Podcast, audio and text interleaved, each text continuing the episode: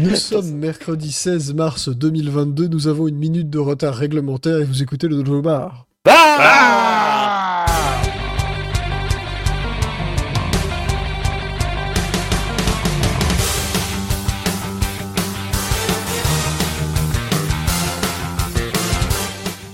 Bonsoir à tous, bonsoir Antix, Bonsoir. bonsoir Zergin Salut et bonsoir Mecton. Salut, tiens, je vois Vince dans le chat qui a pris de l'avance. Voilà. Allons-y. Oui, faut le rattraper vite. Voilà. Faut le rattraper très très vite. Euh, le programme de ce soir, eh bien, nous allons parler de Shin Megami Tensei 5 et merci Zergin, c'est ça. Bonne alors, voilà, c'est très important. Nous allons parler de Shin Megami Tensei 5, je cite Pokémon pour adultes, vice. j'ai pas, voilà, j'ai pas compris le, voilà. Je, je n'ai pas compris le jeu, mais c'est pas grave. J'espère que ce sera euh, très cochon. Et nous allons parler évidemment des 5 ans de la Switch, puisque oui, c'était il y a 5 ans. Et, Euh, dix- et 13 jours. et 13 jours. Alors, on a un tout petit peu de retard, ça va, vous n'allez pas nous casser les couilles pour ça. Euh, La dernière émission, il manquait une journée. Voilà, donc on n'allait pas le faire à la dernière émission. Ah, puis en plus, on avait des choses importantes à discuter, notamment le vent, la marée. le- Enfin bref, on était, on était à peu près là-dedans. Ah bah, le, le vent en ce moment qui rapporte du sable. Donc quelque part, euh, bah, le vent charrie plus de choses que les NFT. Oui. Ainsi, les NFT charrient énormément de euh, CO2. hein. C'est une, une très bonne chose, hein, comme, comme vous le savez. Oui. Voilà. Euh, mais nous allons commencer tout de suite par un petit tour de table de l'actualité et je vais laisser la main à Monsieur Antix concernant le report d'Advance Wars. Vous allez voir que c'est pas drôle. Ah, c'est c'est pas piqué des hannetons. Alors, pour parler de ce rapport à Advance Wars, je pense qu'il faut, euh, il faudrait lancer une petite anecdote. Le sachiez-vous, le premier Advance Wars est sorti le 10 septembre 2001 aux États-Unis. Ouais, ouais, ouais, ouais, ouais, ouais, ouais, Le ouais. Voilà. jeu n'est jamais de ouf. Voilà. Pour cette, pour cette raison, due de cet attentat qui a eu lieu le 11 septembre de la même année, euh, le jeu n'est pas sorti au Japon. Et ne sortira que quelques années plus tard avec Advance Wars 2 en pack. Donc c'est important de le savoir. Et du coup, qu'est-ce qui se passe en ce moment? Je pense que vous n'avez pas pu le louper. Il y a la guerre en Ukraine. Et euh, on ne sait pas pourquoi spécialement euh, pour cette guerre-là, mais en tout cas pour cette guerre-là, Nintendo a choisi de euh, décaler la sortie du reboot remake, appelez-le comme vous voulez, de Advance Wars 1 plus 2, euh, qui était prévu le 8, le 8 avril. Ce qui fait que, encore une fois, Advance Wars 1, euh, maudit, maudit jus- jusqu'au bout, sera décalé euh, à une date dont on ignore l'existence actuellement.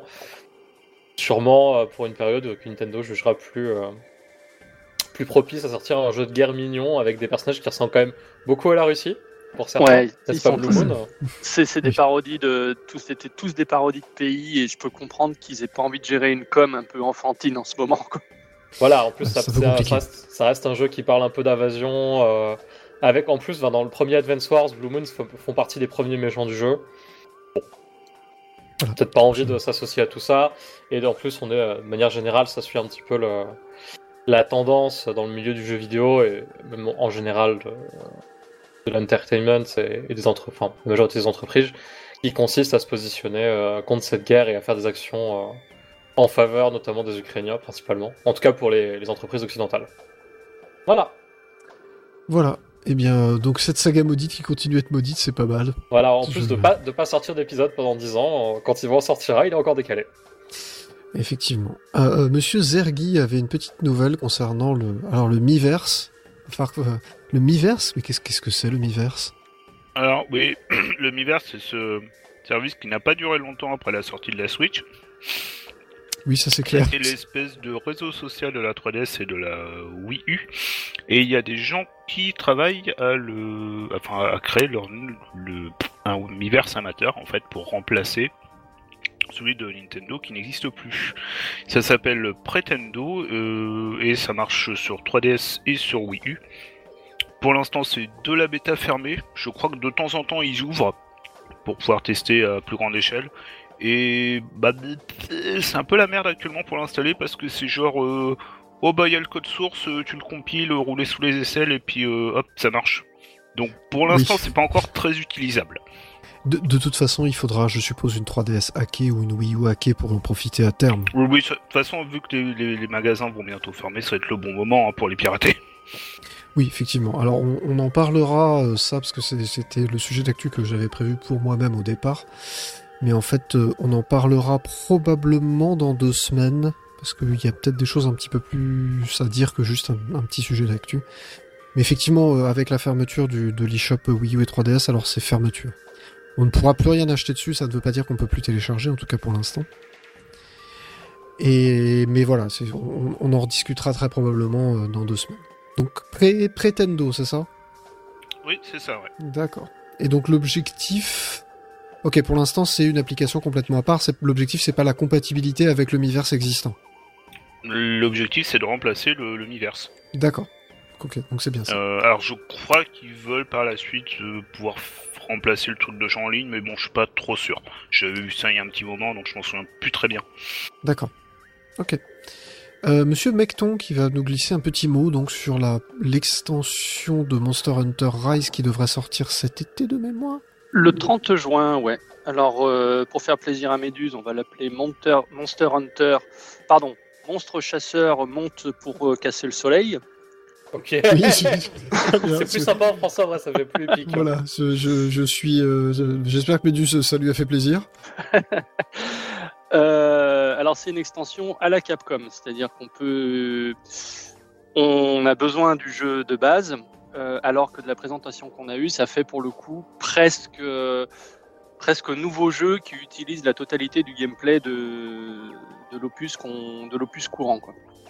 Euh, J'entends que le patch fait 13 gigas et que pour continuer à utiliser la version de base, il faut quand même se le télécharger. Alors, du coup, 13 Go à télécharger sur ta, console, sur ta Switch. sur ta Switch. Ouais. C'est pour ça la présentation, il y avait un vieux bandeau en dessous qui disait euh, assurez-vous d'avoir de la place. Quoi. Euh, Préparer les cartes SD. Ouais. Et euh, bon, pour moi, ça sous-entend que quoi qu'arrive, en fait, tu es obligé de télécharger le truc et que quand tu achètes l'extension, tu achètes un vieux bouléen euh, pour activer l'accès au truc, quoi, pour activer l'accès l'accès à l'extension.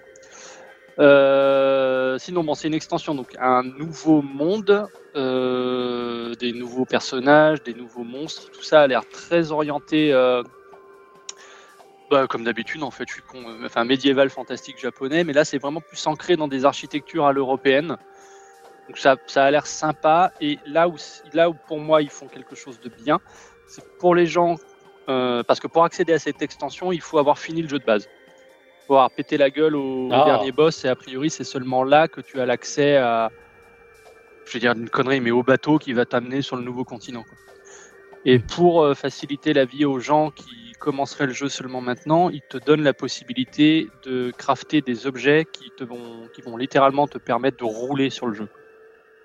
D'accord. ça veut dire que tu auras une espèce de, de, de super bonus pour aller plus vite jusqu'à Sunbreak? C'est ça, c'est exactement ça. Pas mal. Voilà, donc c'est pas, c'est pas con. Euh, j'ai pas, j'ai plus le prix en tête, mais je crois que je suis le seul ici qui est client du truc.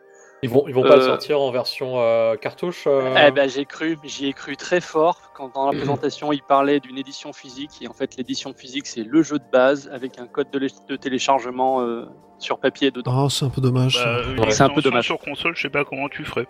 Tu Ah mets bah, les deux euh, cartouches en même temps. Non, Xenoblade, Torna l'avait euh, fait, ouais. Torna l'avait fait, ouais, Xenoblade Chronicles 2. Euh, ça- Torna The Golden Country. ça me fait très plaisir. Le nom est long, ça me fait extrêmement plaisir. Il l'avait fait. Alors par contre, c'était un, c'était un standalone. Mais je pense qu'en vrai, euh, d'un d'un jeu Switch à un autre, tu dois pouvoir arriver à réaccéder à la sauvegarde. Tu fais un, un stop and Ouais, comme il- sur Banjo-Kazooie. euh. Là sur la, sur la console. Oui, c'est ça. Il vérifie que t'as le jeu de base et Et que la il sauvegarde est récupère ton assez loin. personnage. et voilà, il récupère ton personnage du jeu de base et puis voilà, ça, ça pourrait se faire comme ça. Hein. Après, après Torna, la particularité, c'est que euh, c'était complètement décoré du jeu de base. Oui, c'est un standalone. Oui, c'est effectivement, c'était. euh, C'est même en fait un- une espèce de spin-off en réalité parce que c'était un, un jeu à part entière, même en termes de système de jeu, ça n'avait pas. Enfin, ça, ça reprenait les bases de ce qu'avait fait Xenoblade 2, mais il y avait quand même quel- quelques nouveautés qui faisaient que c'était pas tout à fait le même jeu. Quelques améliorations, diront certains. Ah, les bâtards Bon, ah, ça va, j'ai pas été méchant. J'ai pas dit que c'était de la merde, Xenoblade 2. Oups. Bon, je vais finir ce petit tour de table de l'actualité avec une nouvelle réjouissante, même si euh, vous vous excitez pas trop. Euh, Nintendo vient de se rappeler que F-Zero existe. Ouais Ouais, Voilà. Oh, C'est le prochain jeu de l'extension, enfin le, le fameux pack Ah, c'est additionnel. C'est dispo. il c'est est dispo, il est dispo. Oui, non, mais il est dispo. Mais il est dispo. Euh, C'était le prochain jeu au moment où j'ai écrit ça. Faites pas chier. Voilà. Alors, ils ont fait une typo dans le nom du jeu, ils ont oublié le G. Ah non, alors c'est volontaire, monsieur. C'est volontaire. Ah Euh, voilà. Donc là, on a eu droit quand même à un, à un vrai trailer de présentation avec la musique du jeu, avec euh, les possibilités pour jouer en ligne, avec euh, voilà, ils ont quand même, ils ont quand même bossé un peu le truc. Bah, ils, ils font ça depuis, euh, depuis déjà quelques temps sur leur sortie rétro, parce que Airborne avait le droit à son trailer dans le Nintendo Direct. Oui, tout à Bon. fait. Non, mais ils le traitent comme un vrai événement et globalement, je trouve que c'est plutôt une bonne idée. C'est-à-dire rappeler aux gens que c'est pas juste on a ajouté deux jeux, c'est bah c'est deux jeux. euh, voilà, on a rajouté deux jeux NES, on a rajouté deux jeux Super NES, on a rajouté un jeu N64. Ils le transforment en événement. Je trouve pas ça complètement idiot. Mais je crois qu'ils l'avaient fait aussi pour Majora, non? Oui, ils l'ont fait pour Majora aussi. Majora et un vrai Banjo. trailer et tout ça. Banjo Kazooie aussi. Alors Banjo Kazooie, c'est un vrai événement parce que Ouais. c'est la première Niveau fois que licence, ça ressort. Tout à fait. Alors, il l'a- il l'avait sous-entendu la présentation du truc, mais euh, du coup, c'était officiel. C'est vrai que c'est la première fois que ça ressort euh, chez Nintendo parce que ça restait un jeu euh, Microsoft, enfin édité par Microsoft. Et depuis, il est ressorti sur Xbox 360 et Xbox One, je crois. Oui, bah il était ressorti sur Xbox 360 euh, euh, en version haute définition, remasterisé tout ça, puis il était sorti avec Rare Replay. Oui. Donc il était, euh, qui était à, à peu près la même version de ce que j'ai compris. Hein, C'était pas. Je, je suis allé faire un tour sur la, la chaîne de Nintendo France. Ils ont fait un trailer pour chacun des, des jeux rajoutés sur le, la N64. Voilà. Donc ils le traitent comme un vrai événement. Alors après, s'ils ont l'intention de vendre de l'extension N64, euh, effectivement, ils ont peut-être intérêt. Euh, D'autant plus que le service maintenant tient enfin la route. Tout le monde dit, euh, voilà, maintenant c'est bon, les principaux problèmes qu'il y a sur l'émulation N64 sur Switch ont été résolus. Bah, J'ai fait un petit coup de F0 tout à l'heure. euh, ça répondait mieux que Mario 64. Et je sais qu'il y avait des histoires de latence. euh, Tout à fait. Bah Donc, alors je sais pas si- F0X avec de la, de la latence, c'est le genre de truc qui a de quoi se à mon avis. Ouais, mais là, ça avait l'air d'être plutôt, euh, ça avait l'air de plutôt bien répondre hein, sur les virages, vu la vitesse. J'avais pas l'impression qu'il y avait un décalage entre ce que j'appuyais et les retours. Après, c'était sur les premiers circuits, donc peut-être que sur les circuits plus complexes. euh, Bah, je sais pas, euh, F0X a pas tendance à avoir des, des circuits plus complexes. Donc la, la vraie question c'est C'est est-ce que voilà, est-ce que Nintendo va se rappeler que F0 existe et nous annoncer quelque chose derrière ou est-ce que finalement il le traite comme toutes les sorties N64 Bah, bon. Moi, je pense que c'est la deuxième option, euh, parce que depuis le. Euh, ils aiment bien faire un peu de mise en valeur de leur catalogue euh, nostalgique, euh, notamment avec les, abonnements comme ça, parce que ça valorise aussi l'offre dans l'abonnement, ça rappelle qu'il existe.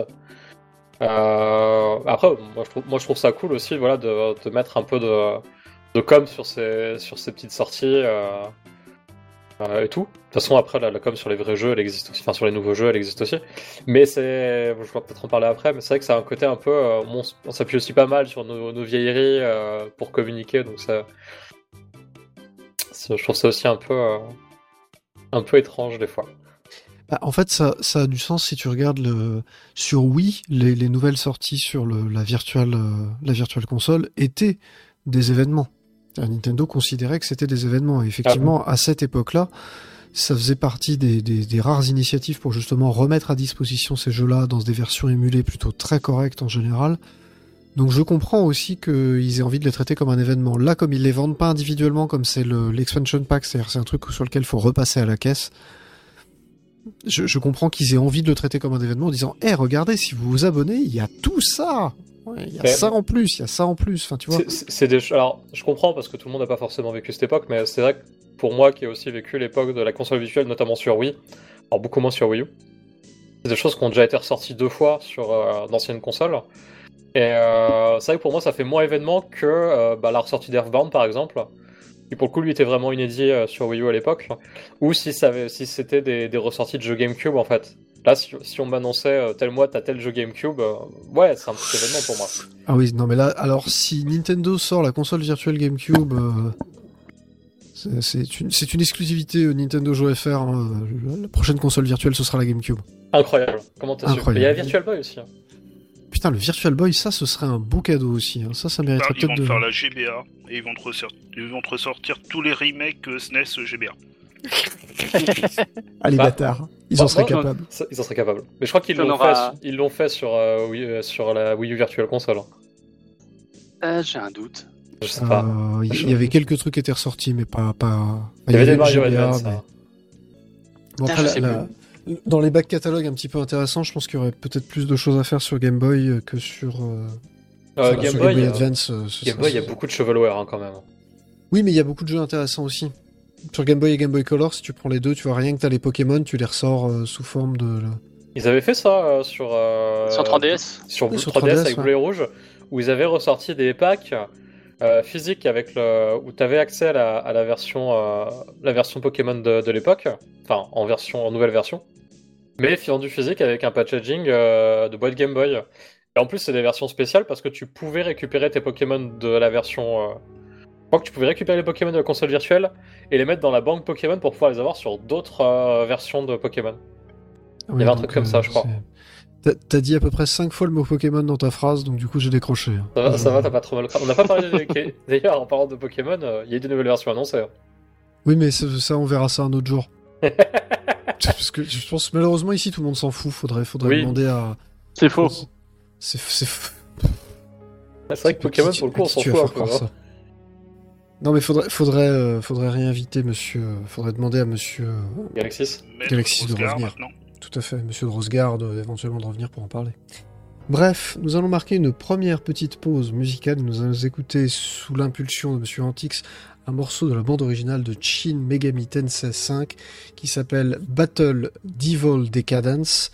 C'est composé par Tsukasa Masuko, Kenichi Tsuchiya, Tsuchiya, soutenez-moi s'il vous plaît, Shoji Meguro, Ryota. Kozuka, Toshiki Konishi. Voilà, j'ai Voilà. réussi à les dire sans euh, butcher le truc. Donc c'est la musique. Alors je crois que c'est une musique de bataille de mémoire. Une musique de Oui, c'est une musique de combat, il y a marqué Battle dessus. Il y a marqué battle, donc ça doit être une musique de combat. Je crois que c'est celle d'un des derniers boss que j'ai vaincu. C'est un boss. ouais. Avec bien, donc difficulté, je donc. Euh, voilà. Et donc ça dure un petit peu plus de. Ah, ça dure à peu près 5 minutes et on se retrouve tout de suite après.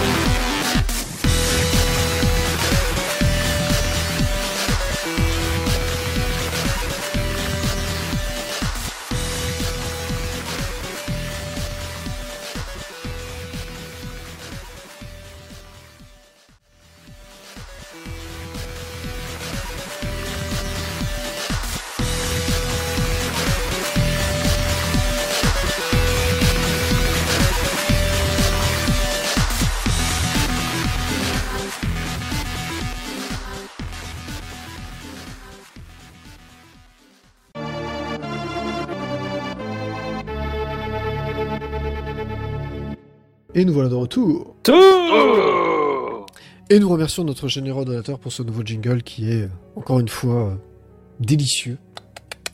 On aime beaucoup. Voilà, et nous allons donc parler des 5 ans. 5 ans de la Déjà Switch. cinq ans. Déjà 5 5 ans. ans de voyant rouge. 5 ans de voyant rouge, 5 ans de, de- comment dire de Nintendo est au bord du gouffre, 5 ans de galère, hein, Nintendo qui n'a jamais autant galéré qu'avec 5 cette ans de machine. Switch Pro. 5 ans de Nintendo va mourir. Et 5 ans de Breath of the Wild, meilleur jeu de de l'année. Meilleur jeu, meilleur jeu de l'année pour la cinquième année consécutive, hein, je rappelle. Et 5 ans de Mario Kart 8 Deluxe en top des charts. Putain, oui, Ah Oui, ça aussi. ça, c'est n'importe quoi. Voilà, donc 5 ans, 100 millions d'exemplaires, 100 millions d'exemplaires. Pour, pour vous donner une effet de comparaison, euh, il y a que 5 ou 6 consoles qui l'ont, qui sont la Game Boy, la DS, euh, la, PlayStation, 2, la la, Wii. PlayStation, la Wii et la PlayStation 4. Voilà, donc 100 millions d'exemplaires. Voilà. C'est énorme. Alors après, on a une époque où le marché est quand même vachement plus gros qu'à l'époque de la Game Boy et de la PlayStation 2. Oui, alors l'exploit est peut-être plus, plus conséquent pour la PlayStation ou pour la Wii, euh, si, on, si on les remet dans le contexte de l'époque, mais 100 millions d'exemplaires, ça fait que voilà, tu t'es. C'est beau. C'est 100 bien, quand millions, même. 100 millions en 5 ans. Ça, c'est pas mal par contre. Oui, parce qu'on rappelle que la PlayStation, ça s'est fait sur. euh, non plus que ça d'ailleurs, euh, presque 10 ans en réalité. 10 ans la PS2, ouais. 10 ans la PS2, 10 ans la PS1. Hmm. Ah, il y, a eu un- il y a eu un gros, euh, il y a eu un gros overlap entre les deux. hein. Il y a, il y a eu du recoupement, mais ça n'empêche pas que c'était sur une durée beaucoup plus longue. Alors après, la Game Boy, c'est pareil, c'est sur 10 ans aussi. Bah, avec, je crois qu'il compte la Game Boy Color dans les modèles. Donc, Alors, il euh, compte la Game Boy Color dans les modèles, il compte aussi les redesigns, puisque je rappelle qu'il y a eu euh, des Game Boy Light, des Game Boy Pocket, des, enfin voilà, la, la Game Boy, ça a été, elle a été mise Bah, sur la- l'aspirateur. euh, La DS aussi, hein, qui a fait quasiment 150 millions avec euh, quatre versions différentes. la Game Boy Pro. Euh, finalement, euh, le, le pari de la console hybride, ça a plutôt bien marché. Puisque bien le, le, l'euphémisme comme ça, a plutôt bien marché. ça se passe pas trop mal, quoi. Bah, Moi, je veux dire, Nintendo va mourir, les voyants c'est- sont rouges, C'est quoi. les meilleures années de Nintendo en termes de chiffre d'affaires, mais c'est meilleur Voilà. que les Wii et DS, qui étaient assez exceptionnelles. Ah, les années Wii et DS, je, alors je, je pense qu'il y a quand même euh, aux alentours de 2007, 2008, 2009, quand la DS était encore à fond de train et que la Wii était en plein décollage, euh, là les mecs ils devaient vraiment se rouler dans leur pognon. Bah, ju- jusqu'à jusqu'à 2020, la meilleure année de Nintendo ever, c'était 2008. Oui voilà. Alors, en 2008, Le, il le- faut le savoir pic, que le pic de la Wii et de la DS. C'est ça. En 2008, il faut savoir qu'au siège de Nintendo, donc à, à Kyoto, hein, euh, Ouais, Ils avaient remplacé Nintendo, le- C'était le, le- le- l'immeuble de Picsou, en fait. c'est ça. Et ils avaient remplacé le, PQ par des billets de sang. En fait, hein. Rien à foutre. Alors, les billets de 100 yens, ça n'existe pas. hein. non, c'est des pièces, mais du coup c'est moins pratique pour se torcher le cul. Donc C'est des billets de 100 agréable dollars. Voilà, donc un énorme succès, 5 ans euh, à vendre des consoles par camion, 5 ans à dire que la 3DS n'était pas morte. Ouais. Je vrai. rappelle aussi que c'était que ça n'allait pas euh, ça n'allait pas remplacer. Et pendant 5 ans, c'était aussi la seule console qu'ils avaient euh, d'actif sur le marché depuis la première fois depuis la sortie de la NES. Oui, alors après, euh, est-ce que le fait d'avoir une console hybride, c'était une... Enfin, je pense qu'on peut dire maintenant que c'était une bonne idée, hein, parce que finalement... euh, Ah bon? Oui, bah, j'ai j'ai l'impression. J'ai l'impression que ça a plutôt bien marché. Bah, c'était pas évident, c'était- hein, mais- c'était quelque chose qu'ils avaient anticipé en, fu- en fusionnant déjà toutes les équipes de développement en interne. C'est-à-dire que t'avais plus les équipes portables et les équipes salon, c'était on fait les deux et euh, les mettre à côté du hardware. Tout à fait, et tu avais aussi une anticipation qui avait été faite il y a longtemps où, où on nous a expliqué qu'à l'origine l'organisation de Nintendo faisait qu'en gros les équipes faisaient euh, un jeu portable, un jeu, cons- un jeu salon, un jeu portable, un jeu salon et ainsi de suite.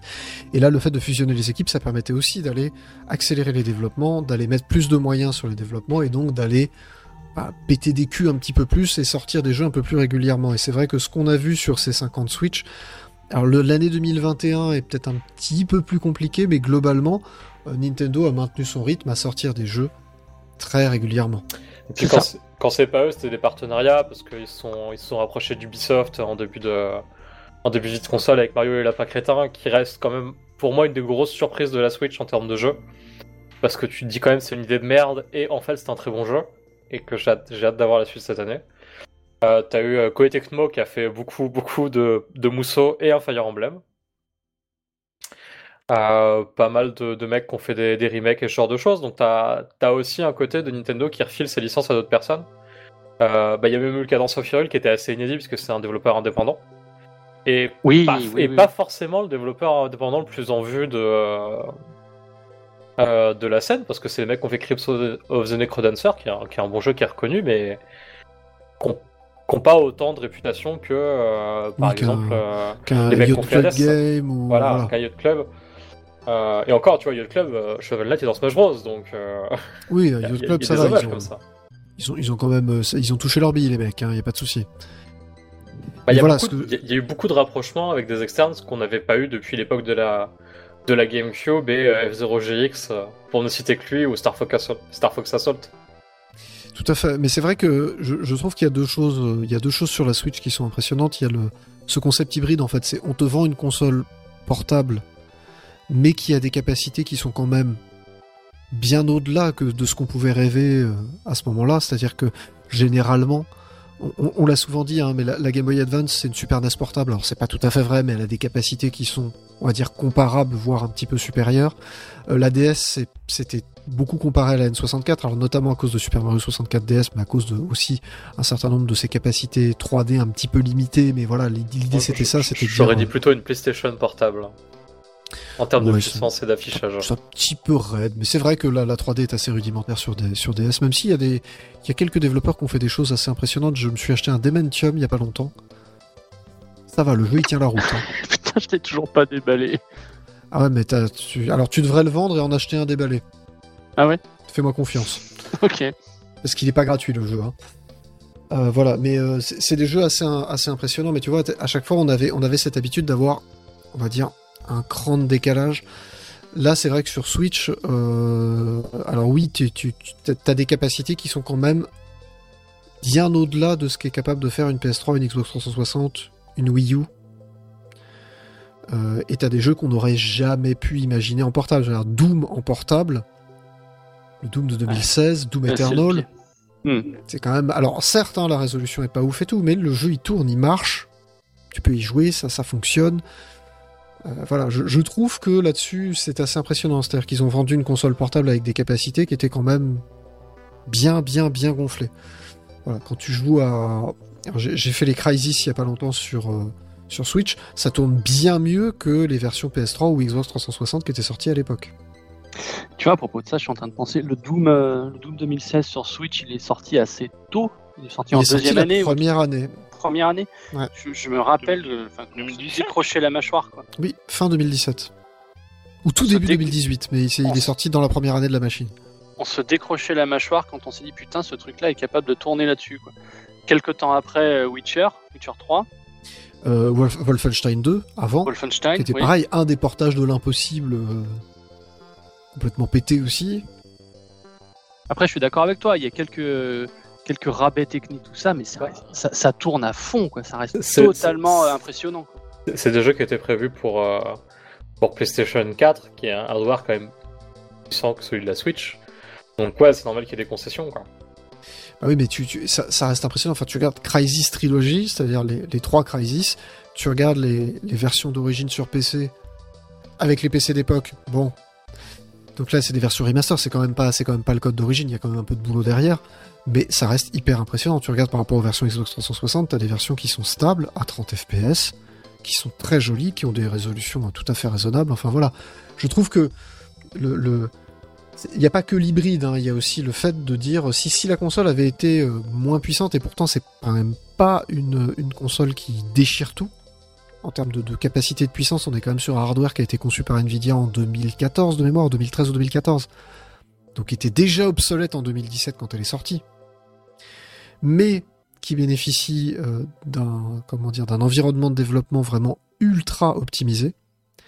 Et ça, je pense qu'on peut remercier Ni- Nvidia, notamment euh, NVN, hein, Nvidia Nintendo, le, l'API de la Switch qui apparemment est hyper optimale, qui utilise du Vulkan derrière, donc encore une fois une API graphique hyper optimale.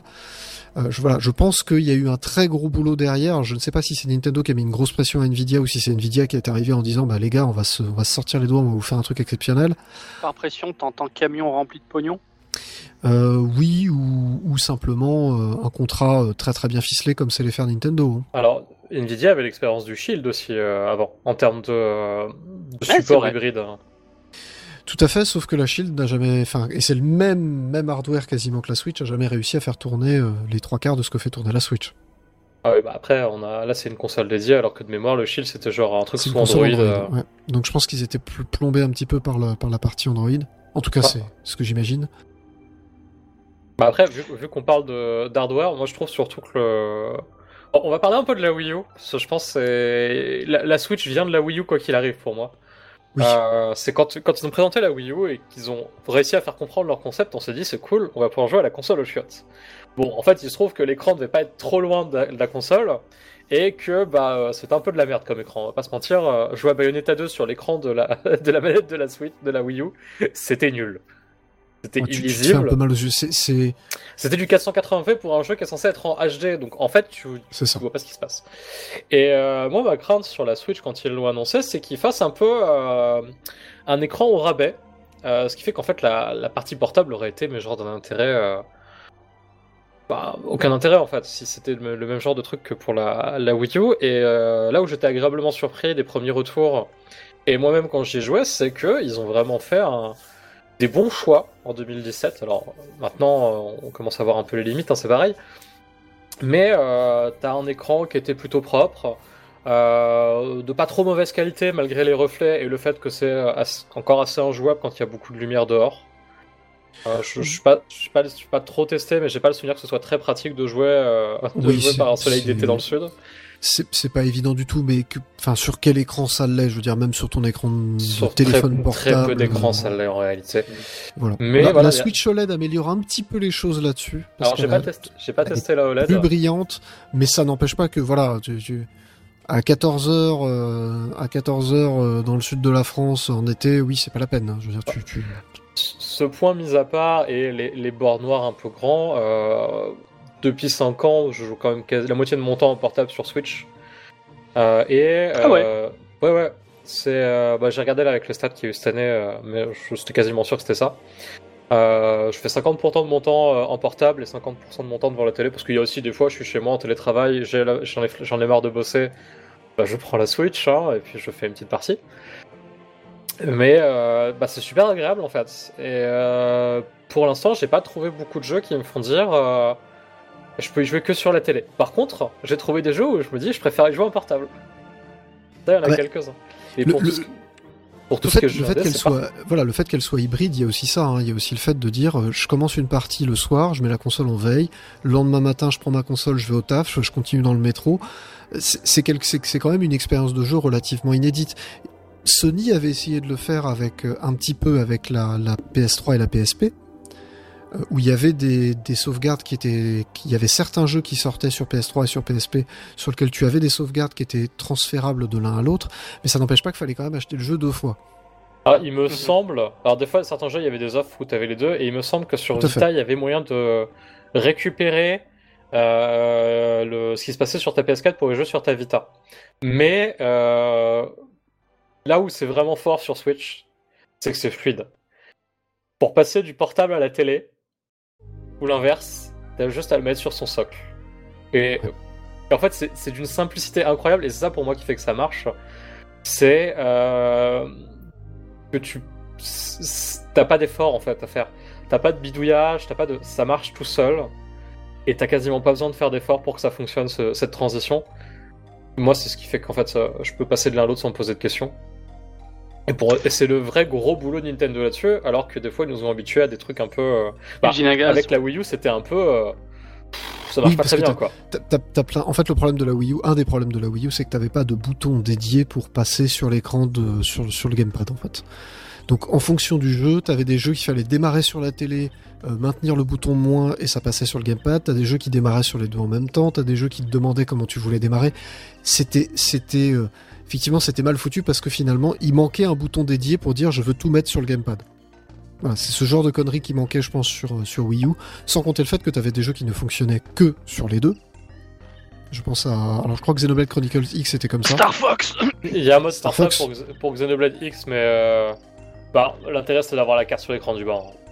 Oui, on est bien d'accord. Mais tu vois, alors que là, effectivement, je suis d'accord avec toi, c'est l'expérience est d'une fluidité extraordinaire. Et, et même la Vita qui a un socle, il y a, une espèce de dock qui existe pour Vita. En fait, il faut quand même aller rebrancher deux trois trucs dessus.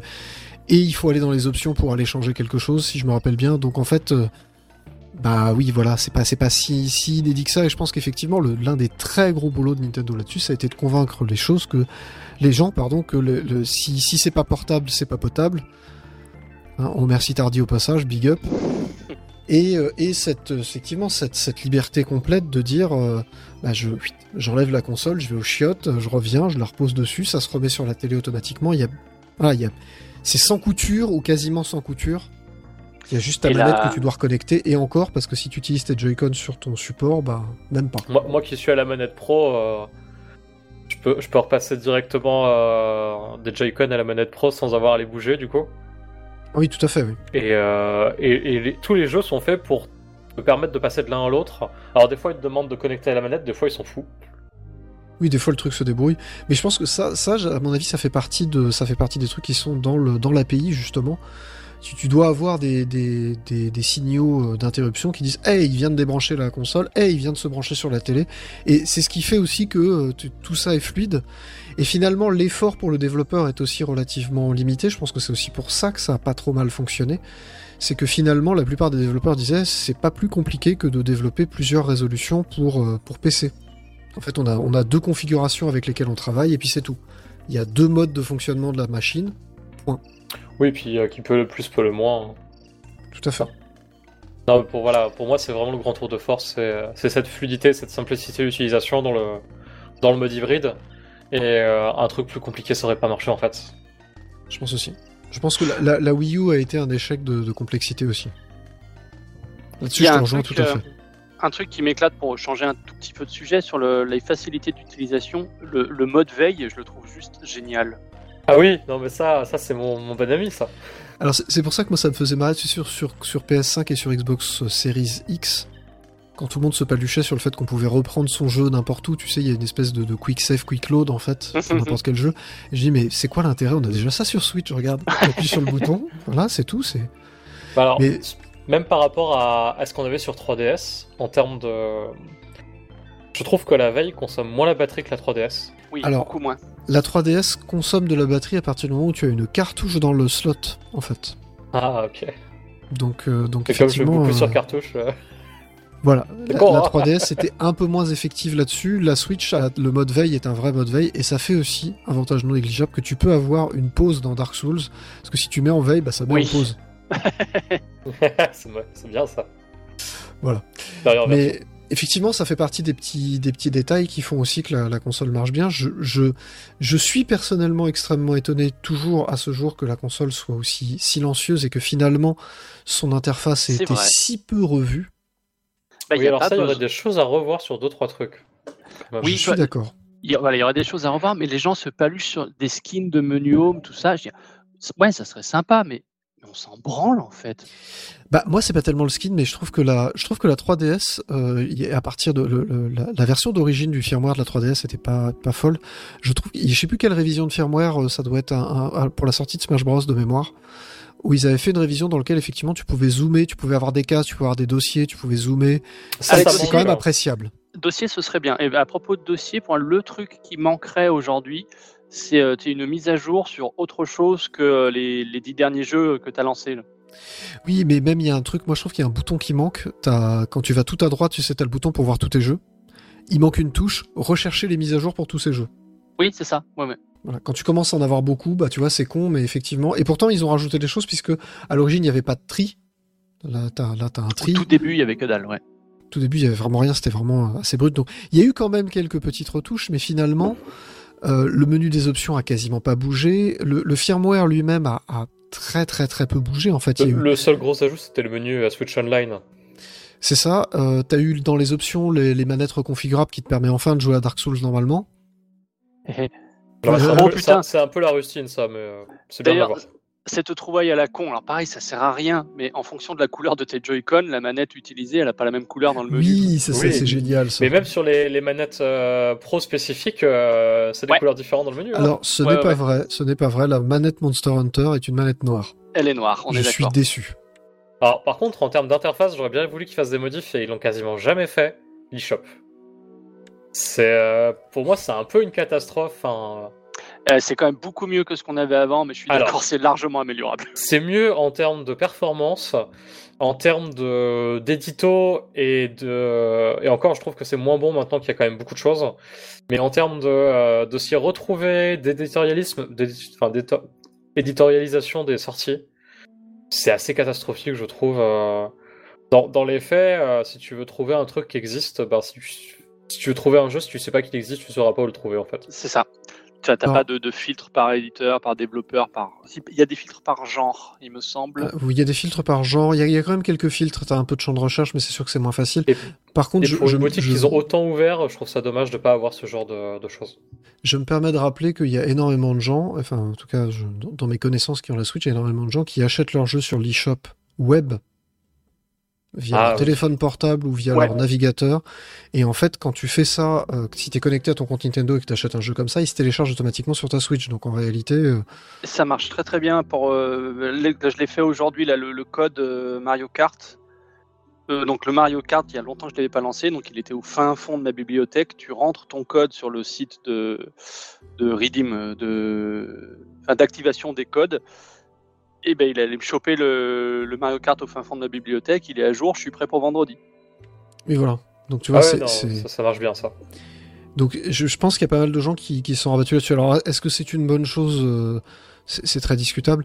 Mais voilà, j'ai vraiment le, le sentiment que ça me donne moi là-dessus, c'est que Horizon OS, qui est donc le, le, le- le système d'exploitation de la Switch, c'est, c'est, ça a vraiment été euh, y- des petites retouches, mais pas de révolution.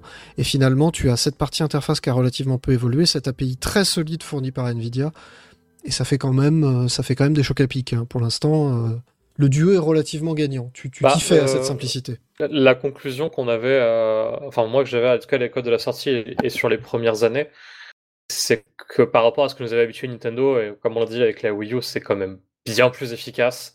Ça va droit au but. Bien plus rapide surtout. C'est plus rapide. Enfin, là, je parle de l'eShop et de l'OS Oui, en général. Il n'y a pas de pub, parce que je rappelle que si vous avez une Xbox Series, il y a des pubs. Sérieux? Alors oui, c'est en fait ça, ça fait partie des choses qui m'ont fait arrêter, je pense, de jouer sur Xbox 360 à l'époque où j'en avais une. Outre le fait que bon, euh, il n'y a plus grand chose qui m'intéressait dessus. Ils ont fait une mise à jour un jour et il y avait des pubs. Et quand t'as déjà payé ta console, et bah te bouffer des pubs dans ton OS, non, Ouais, fait chier. C'est- c'était c'était pas possible. Après, c'est des, c'est des pubs génériques ou c'est des pubs genre, euh, tiens, il y a tel jeu qui est sorti, il peut vous intéresser? C'est des pubs un peu génériques. hein. Ah, Pour moi, c'est un peu ce que tu peux avoir sur la c'est dernière naze, version quoi. Windows. euh. Ouais, c'est naze. Parce que tu vois, si c'était mais- une pub genre euh, dernière sortie de Square Enix, machin, euh, pourquoi pas. Oui, mais, mais l'avantage c'est que ça te pollue pas. Je- Il y a un truc que je trouve très bien foutu sur Switch par exemple, c'est le, le, le flux d'infos, tu sais, cette petite fenêtre. Les euh, nouvelles, ouais, voilà. je vais le Je n'ai jamais utilisé en 5 ans. Bah, je vais le Bah. vérifier régulièrement, c'est très bien foutu. C'est ça, c'est super bien foutu parce qu'en fait, ça, ça t'abonne automatiquement. Ça, ça fonctionne exactement comme un flux RSS. hein, c'est vraiment exactement ça. C'est-à-dire quand t'as inséré un jeu dans une, dans une, t'as t'as inséré une cartouche dans ta console ou t'as démarré un jeu, ça t'abonne automatiquement aux nouvelles de ce jeu. Et donc t'as la petite pastille qui est très discrète, hein, qui te dit juste, bah il y a des nouveautés. T'es pas obligé de les lire. T'as juste une petite pastille qui te dit c'est ça. T'as les headlines qui te montrent les dernières choses. Les Nintendo Direct sont publiés là. Enfin, il y a plein de choses que tu retrouves à cet endroit-là et je trouve ça simple et super efficace. Et il Ah, n'y a pas que j'imagine. de la, il y a pas que de la promo. Il y a beaucoup de jeux indés, alors que j'ai- que j'ai pas, que j'ai pas acheté, mais les, les chaînes apparaissent comme étant disponibles. Tu peux aller jeter un œil et des fois, tu as des notes de développeurs, des notes d'intention. Ils expliquent un peu leur boulot et tout, et ça, ça t'intéresse au jeu en question, quoi.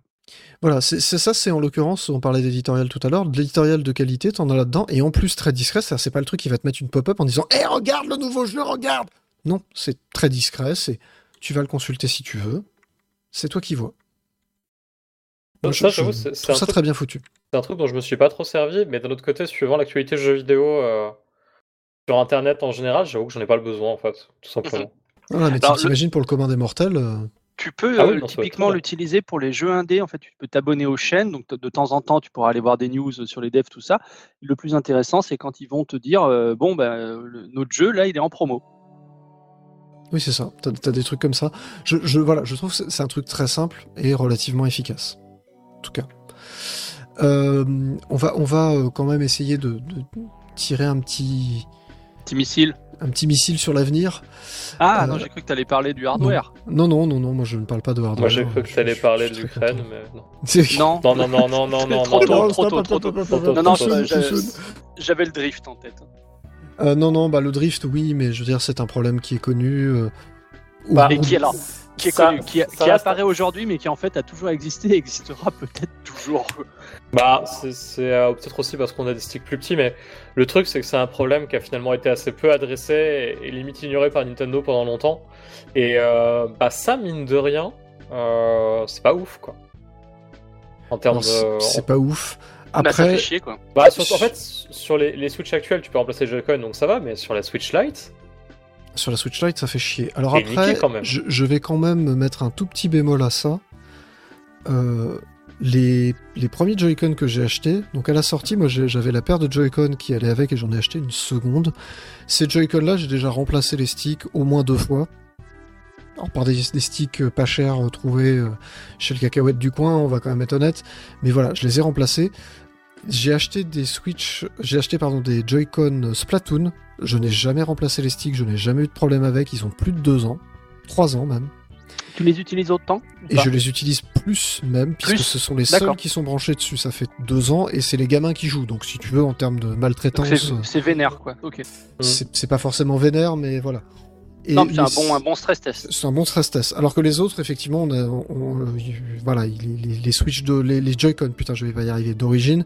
euh, je crois qu'ils ont fait six mois avant de lâcher, voire même trois mois avant de lâcher, et euh, voilà. Ouais, euh, moi Ah. j'ai fait un an. Mais du coup, je sais pas, j'essaie- du fait que ça m'est arrivé, pour moi c'est le, le bémol qui fait. Alors c'est peut-être à cause de ça que je joue plus souvent sur la télé, mais j'ai beaucoup plus tendance à jouer à la manette pro et à avoir peur maintenant d'user mes, mes Joy-Con. Alors voilà, moi je constate que j'ai pas dit que le problème était réglé. Je pense qu'il ne sera jamais réglé parce que y a, il y a, c'est- même pas un défaut de conception, c'est inhérent à la façon dont, dont je pense ces, ces, ces Joy-Con fonctionnent. Mais j'ai l'impression que Nintendo a quand même un petit peu fait ses devoirs sur le sujet et que voilà, j'ai pas de soucis avec ma Switch OLED. J'y joue autant en portable qu'en qu'en télé. J'ai vraiment aucun souci. Ça fait ça fait pas très longtemps, c'est depuis qu'elle est sortie que je l'ai, mais quand même. Et encore une fois, cette paire de Joy-Con Splatoon, elle est branchée à la Switch depuis maintenant, oui, largement deux ans, voire même trois ans, et euh, RAS. Et pourtant, elle a subi autant que les précédents. Donc, j'ai la sensation que si le problème n'est pas réglé, il est en tout cas grandement mitigé. Alors moi, moi de mon côté, hein, euh, je n'ai jamais eu de Joy-Con Drift en 5 ans, avec deux paires de Joy-Con différences quand j'ai dû racheter une, une Switch après me l'être fait voler. Mais j'ai pas eu de problème, après je joue beaucoup à la manette pro quand je suis à la maison, donc ça diminue le temps d'utilisation des Joy-Con. Je passe déjà 50% de mon temps à jouer en portable, hein, donc j'utilise quand même pas mal. Par contre, le souci que j'avais, c'était un problème de connexion. Alors, c'était sur une première Switch. à Oui, force oui, de l'utiliser, il y avait des fois des déconnexions. euh, c'est arrivé, je pense, au bout d'un an, un an et demi d'utilisation. Euh, et euh, c'était un peu, c'était parfois un peu relou dans le métro, on va pas se mentir. Oui, ça, c'est des, des problèmes qui étaient, euh, entre guillemets, un peu connus. Mais voilà, je, j'ai la sensation que là-dessus, ça s'est, plutôt calmé. Non, je voulais, je voulais vous faire, euh, vous faire, euh, vous faire faire Madame Irma sur l'avenir. Ça fait déjà un an, deux ans que Nintendo dit en comité d'actionnaire, on en est à la moitié du cycle de vie. C'est ce qui se disait en 2020, en gros.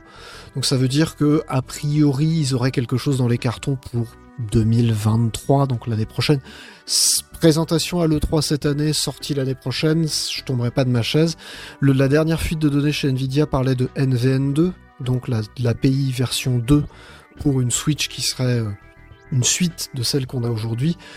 Euh, est-ce que vous pensez que c'est réaliste ou est-ce que Nintendo va essayer de tirer le plus possible sur la corde et essayer de tirer encore un an, un an et demi, sachant que ça fait quand même quelques mois qu'on a des voix de développeurs qui commencent à dire bon, là ça commence quand même à être. C'était déjà un hardware un peu, un peu limite en 2017, là ça commence à devenir compliqué, on en a vraiment tiré tout ce qu'on pouvait, on est au bout. Alors, Tu peux. Alors, je, je commence. Tu peux faire vas-y, deux. vas-y. vas-y, vas-y, mec-ton. Tu peux faire les deux pour moi. Je pense un peu comme ce qui se faisait sur. euh, Enfin, ce qui a failli se faire sur New 3DS, c'est-à-dire des jeux qui sont. Enfin, ou en gros, non pas avoir à gérer une résolution télé, une résolution portable, tu rajouterais une euh, résolution en plus à gérer, 4K, qui serait je le mode, euh, voilà, qui serait le mode boosté. Quoi.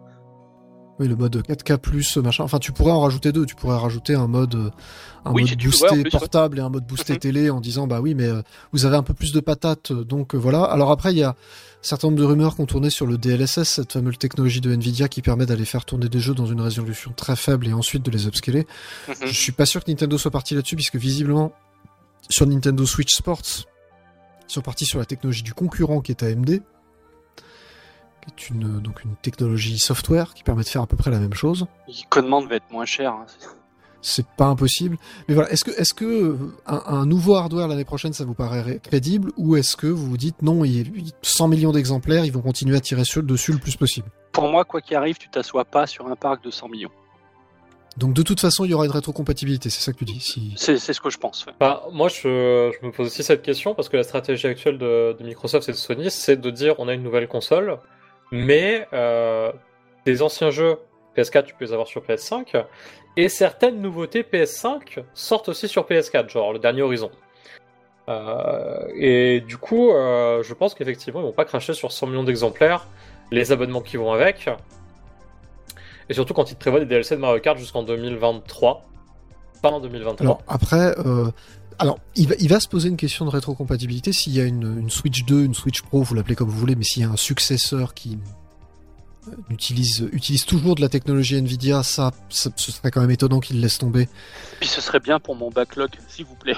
Voilà, il y a aussi ça. Euh, je, je, voilà, je, je les imagine mal lâcher Nvidia maintenant. Je pense qu'ils vont rester, surtout que la précédente console, donc GameCube, Wii, Wii U, je rappelle que c'est la même architecture. hein. IBM, AMD, c'est la même architecture pour les trois. C'est simplement euh, des versions euh, plus ou moins boostées de la même architecture, avec quelques nouveautés évidemment dans certains cas, mais voilà. Donc je les, je les vois mal lâcher Nvidia. Non, et puis même, c'est plus intéressant pour eux de pas avoir à repartir de zéro en termes de- d'environnement de, de développement. Tout à fait. Maintenant, en termes de rétrocompatibilité, je ne sais pas ce que peut proposer Nvidia, parce que pour moi, le Tegra X2 n'est déjà pas rétrocompatible avec le Tegra X1, qui équipe la Switch actuelle. Ah Ah Eh ben, tu mets les Donc- deux puces, tu mets les deux, Bah pourquoi Comme pas une- hein, Moi, je comme sais, les je- PS3 barbecue. Mais tu pourquoi fais, pas euh, hein. tu, fais, tu, fais comme sur, euh, tu fais comme sur Game Boy Advance. Le, toute la technologie de la Game Boy tient dans le chipset sonore. Bah voilà. C'est ce- pas un truc comme ça. Alors non, c'est pas tout à fait ça. C'est euh, pour alors pour la Game Boy Advance, tu as l'intégralité de la Game Boy qui tient dans une des puces et qui ne sert pas de chipset sonore, elle sert de coprocesseur. Autant pour moi. Je je sais plus, j'avais entendu ça, mais ça me faisait rire. C'est sur Mega Drive où c'est le cas, où c'est le, le chipset sonore de la Mega Drive en fait pilote, enfin le, le le chipset sonore de la Mega Drive est piloté par le processeur principal de la Master System, C'est qui est, qui est un Z80 euh, tout à fait standard. Bah, L'avantage c'est que c'est- c'est c'est c'est pareil, c'est un truc qui est, c'est- qui est sur étagère euh, tout à fait standard, donc. euh, voilà. Mais c'est vrai que c'est c'est rigolo ce genre de truc là, faut quand même le dire. Et je crois que sur DS, la, la, la Game Boy Advance sert à contrôler la partie réseau. Donc c'est assez rigolo C'est aussi. génial. Tiens, ouais, moi par contre, euh, il y a une question qui me posait pas mal euh, au niveau d'une sortie de nouvelle console. Euh, c'est par rapport à tout ce qui est stock et, et logistique. Je pense que euh, la majorité des gens qui nous écoutent le savent. euh, actuellement, trouver une PlayStation 5 ou une Xbox Series X, non, c'est non, c'est vraiment de la merde. Hein. enfin, que je- Oui, voilà, les- c'est vraiment de la merde, ces noms Microsoft. Wii U aussi c'était un nom de merde. hein. Oui, on aussi, se on est d'accord. On se rappelle comment ça a tourné. Très bien. Euh, mais c'est des consoles qui sont assez dures à trouver, plus d'un an après leur sortie. Et j'ai cru comprendre que trouver des Switch, des Switch OLED, c'était pas forcément si facile que ça. Ça revient, mais c'est doucement. Enfin, c'est ce, que la- dit- c'est ce que dit JBC dans le chat. hein, avec le Covid, tout a pris du retard. Ouais, c'est vrai qu'il y a ça. Moi, moi, la question que je me pose, c'est euh, parce qu'en plus, on parle aussi des, de comment, des débuts de rareté de terres rares, du fait qu'il y a de la concurrence, notamment avec euh, les téléphones qui sont largement prioritaires dans le secteur.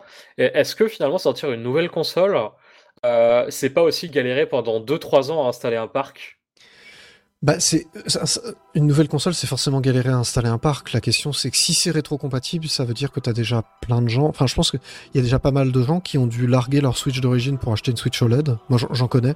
Des gens qui ont dit, bah, je vais la revendre d'occasion, ma Switch d'origine, et j'achète une Switch OLED. Euh, je trouve pas ça forcément idiot. Euh, si elle est rétrocompatible, effectivement, ça te permet de continuer à jouer à tes anciens jeux. C'est-à-dire tu vas avoir, euh, comme la 3DS finalement, la même stratégie. Hein. C'est-à-dire que tu achètes ta 3DS, il n'y a peut-être pas grand-chose de disponible à la sortie, mais tu as tout le catalogue DS qui est toujours là.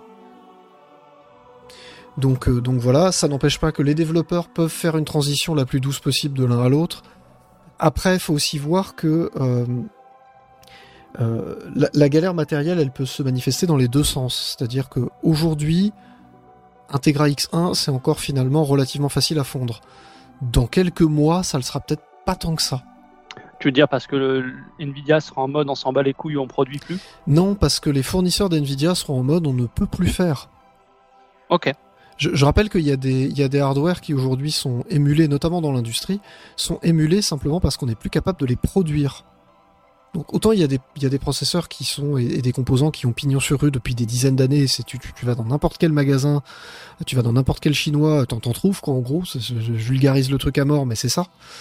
Autant il y a des il y a des puces un petit peu plus spécialisées où en fait le alors le savoir-faire ne disparaît pas, mais les chaînes de production ne peuvent plus produire des technologies un peu plus anciennes. Je pense Mhm. que la puce Marico qui équipe les Switch OLED et qui équipe les Switch V2, vous vous rappelez cette, cette première révision hardware qui faisait que la puce était un peu plus petite, je pense que c'est une des raisons pour laquelle ça a été fait. Parce que, a priori, elle coûte un poil plus cher à produire.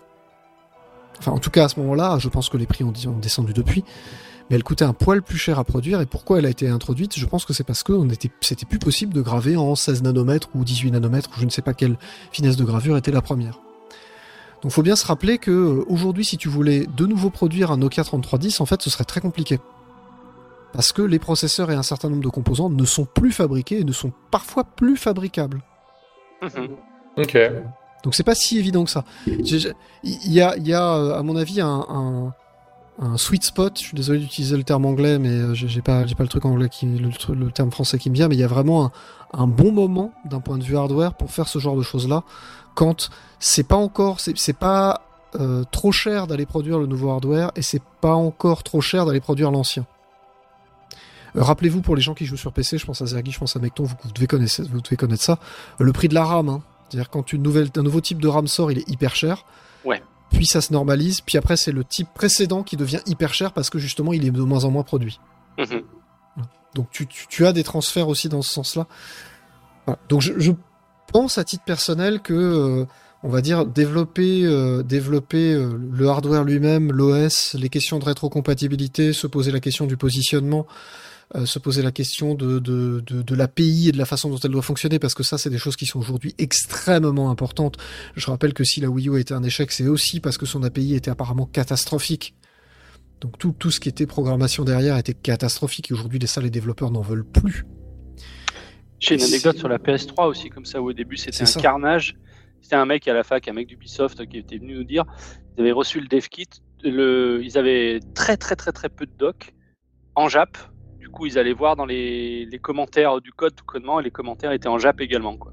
Nique-toi bien. C'est ça. Et les Et mecs, ils ont, ils ont genre hurlé de joie quand ils ont réussi à faire tourner un triangle au bout de trois semaines, c'est ça? C'était ça. Ouais, ils ont fait péter le champagne quand ils ont affiché un triangle. Sur Ah voilà. le, sur le l'Emotion Engine. Ils nous disaient euh, l'émotion, tu l'as euh, quand tu arrives à afficher un truc. Voilà, donc faut, faut vous imaginer que effectivement aujourd'hui, euh, ce qui fait que Sur Microsoft a taillé. PS2 le- plutôt. Non, c'est sur la PS3. Sur la PS3, c'était une Ah, galère. non, c'était- attends, pardon. C'était Non, celle, la les- PS3. l'Emotion P- Engine, c'est ouais. la... Oui, Ah oui, pardon. la PS2. PS2, ouais, le PS2 Emotion Engine et le 3 c'était le, le Cell. Oui. C'est C'est celle. Et donc, faut voir que les faire aujourd'hui faire des architectures exotiques, ben euh, ça veut dire que tu dois avoir une API sacrément solide devant, que tu mets à jour, que tu suis ou que tu suis les bugs et tout ça pour éviter que tes- les développeurs qui sont sur ta machine ne gueulent. Et je pense qu'une des, une des réussites de Microsoft avec la Xbox 360, c'était ça. C'est ils avaient une API qui fonctionnait du feu de Dieu, qui était Putain, plus ou moins compatible DirectX. Et Je hein. précise pour euh, les, les gens qui nous écoutent, une API, voyez ça comme un kit de développement, mais euh, c'est des briques de code en fait. C'est ça, oui, c'est- un kit de développement. On peut, on peut le vulgariser comme ça. hein, C'est tout à fait. Aujourd'hui, tu peux pas te permettre d'avoir un kit de développement qui est pas fini, qui est pas assez puissant, qui a pas assez de possibilités, et surtout C'est un, kit de- pas au sens hardware, hein, c'est vraiment des briques logicielles euh, Tout à fait. prémâchées quoi. Et complètement. C'est important de le préciser. Et surtout, surtout, surtout sur ces trucs-là, aujourd'hui, il faut impérativement avoir une feuille de route pour la mettre à jour et dire dans dans trois mois il y aura telle nouveauté, dans six mois il y aura telle nouveauté, dans neuf mois il y aura tel truc. Ça aujourd'hui c'est quelque chose que Nvidia et Nintendo gèrent très bien apparemment. Et c'était pas le cas sur Wii U et c'était pas, c'était peu le cas sur Wii, mais la, la- Wii est peut-être un cas particulier. C'est ce que Microsoft fait très bien, a fait très bien sur Xbox 360 et faisait très bien sur Xbox One. C'est ce que Sony a appris à faire très très bien sur PS4. Parce que la PS3 et la PS2 et la PS, la PS2, la PS3 étaient un peu une catastrophe par rapport à la PlayStation. l'école américaine qui est rentrée là-dedans quoi.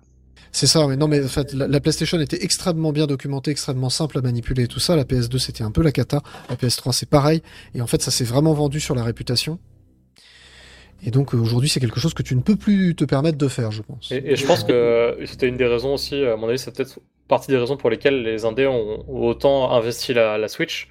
C'est que si effectivement derrière, en termes d'utilisation, c'est très simple pour eux, ben tant mieux, autant, autant tout mettre dessus. euh, et et d'ailleurs, euh, c'est un des grands succès de la Switch, c'est euh, le catalogue indé et, euh, et le et, et l'argent que les mecs se sont fait dessus. Enfin, Oui, complètement. il y a beaucoup d'indés qui diront que la- leur meilleure vente est sur Switch, même en comptant Ouais. le PC, parfois. Tout à fait. Je suis, en, je suis en train de penser le rapprochement des, de la branche portable et de la branche euh, console de salon, c'est une, des dernières actions d'Iwata, non? Il me semble, oui. Ouais, tu sens bien le dev quand même qui voulait libérer du temps à ses équipes justement pour bétonner les. API. Quoi. Bah, la oui, Switch, non, mais- c'est euh, c'est le dernier leg d'Iwata, hein, en c'est- fait. c'est ça, sa dernière hein. idée. C'est C'est sa dernière idée. Et effectivement, tu, tu sens derrière qu'il n'y a pas que des questions techniques, il n'y a pas que des questions marketing, il y a aussi des questions d'organisation en disant euh, je, on va libérer des forces vives sur le sujet, on va arrêter de travailler sur deux API, deux architectures, deux consoles différentes et on va aller fusionner toutes ces, tous ces gens-là de sorte à pouvoir dédier du temps à ce genre de choses-là. C'est évident. C'est évident. Donc Tonton, encore une fois, hein, big up. Big Dernier petit truc pour finir sur le, le futur. Euh, moi, je serais assez curieux de savoir en fait Sur le turfu, monsieur. sur le turfu. Si pour la pour la suivante, euh, Nintendo va changer le nom ou euh, faire un peu comme le smartphone et rajouter un 2 à la fin, parce que la Nintendo Switch c'est une marque qui est extrêmement bien installée et euh, encore après 5 ans et euh, c'est c'est quelque chose qui est assez vivace dans le grand public, ce qui n'était pas arrivé depuis la Wii et la Wii en fait au bout de allez on va dire en 2010 les gens s'y intéressaient quand même vachement moins. Du coup la question que je me pose c'est est-ce qu'ils vont faire genre une Switch 2 mais littéralement la Pro. Enfin, ouais, effectivement. Enfin, tu vois, un, un truc vraiment littéral, on va pour pouvoir continuer à utiliser toute l'image de marque de la Switch, que ce soit le logo, que ce soit les, le petit bruitage, euh, que maintenant on reconnaît, euh, on reconnaît des kilomètres, mais qui a été instauré euh, dès le début. Ça, ça, fait partie des grandes réussites de, de marketing de la Switch. Pour moi, c'est le logo et l'animation et le bruit. C'est des choses instantanément. Les gens, les gens l'ont compris et l'ont adopté. Et du le coup- bruit que tu as quand tu branches les Joy-Con, c'est le même. C'est génial. C'est génial. Mais ça, c'est leur grande réussite et euh, c'est toute la simplicité d'ailleurs du, du truc du concept. Et du coup, c'est comment ils vont réussir à perdurer ça sur une nouvelle machine. Est-ce qu'ils vont essayer de faire Bien. comme sur 3DS ou Wii U et rajouter un truc bâtard que personne va comprendre? J'espère pas. Ils l'appelleront Nintendo Router. Tu sais ce qu'ils vont faire? Ils vont rajouter ce qui me manque par rapport au Wiimote, c'est un haut-parleur sur les manettes et un petit micro. Et voilà. Et ils l'appelleront donc la Nintendo Commutateur. La Nintendo téléphone. Voilà. Je, je pense que. Je ne, je ne sais pas. Honnêtement, je ne sais pas. Je suis d'accord avec toi. Le, le côté euh, image de marque aujourd'hui est très important. Et c'est vrai que euh, la, la Wii a bénéficié de cette image de marque euh, énormément. Et je pense que le, le- le Wii U, c'était pas pour rien. C'est-à-dire que les mecs ont vraiment Ah. essayé de surfer là-dessus. Alors, Wii Wii U Maladroitement. 3DS, c'est- c'était c'était sûr que c'était pour ça. hein. Ah, c'est clair que c'était pour ça. Là, sur Switch, c'est certain qu'ils vont avoir besoin de faire ça. Alors après, qu'est-ce qu'ils vont faire? J'en sais rien parce qu'effectivement, on a eu la New 3DS. C'est très japonais, mais ça marche pas. Non, mais Super Switch, c'est plié. Hein. Super Switch, oui. Allez, comme, allez, après, comme, ce sera, comme dans les années 90. ce sera Switch 64. Et après, ce sera Switch Cube. Switch Cube. La Game Switch. Alors, on, on m'a rappelé euh, dans la journée, un collègue m'a rappelé qu'effectivement, la GameCube devait s'appeler Star Cube à l'origine. Ah ouais? Tout à fait. Et je rappelle qu'elle devait avoir un service en ligne qui devait s'appeler Star Road.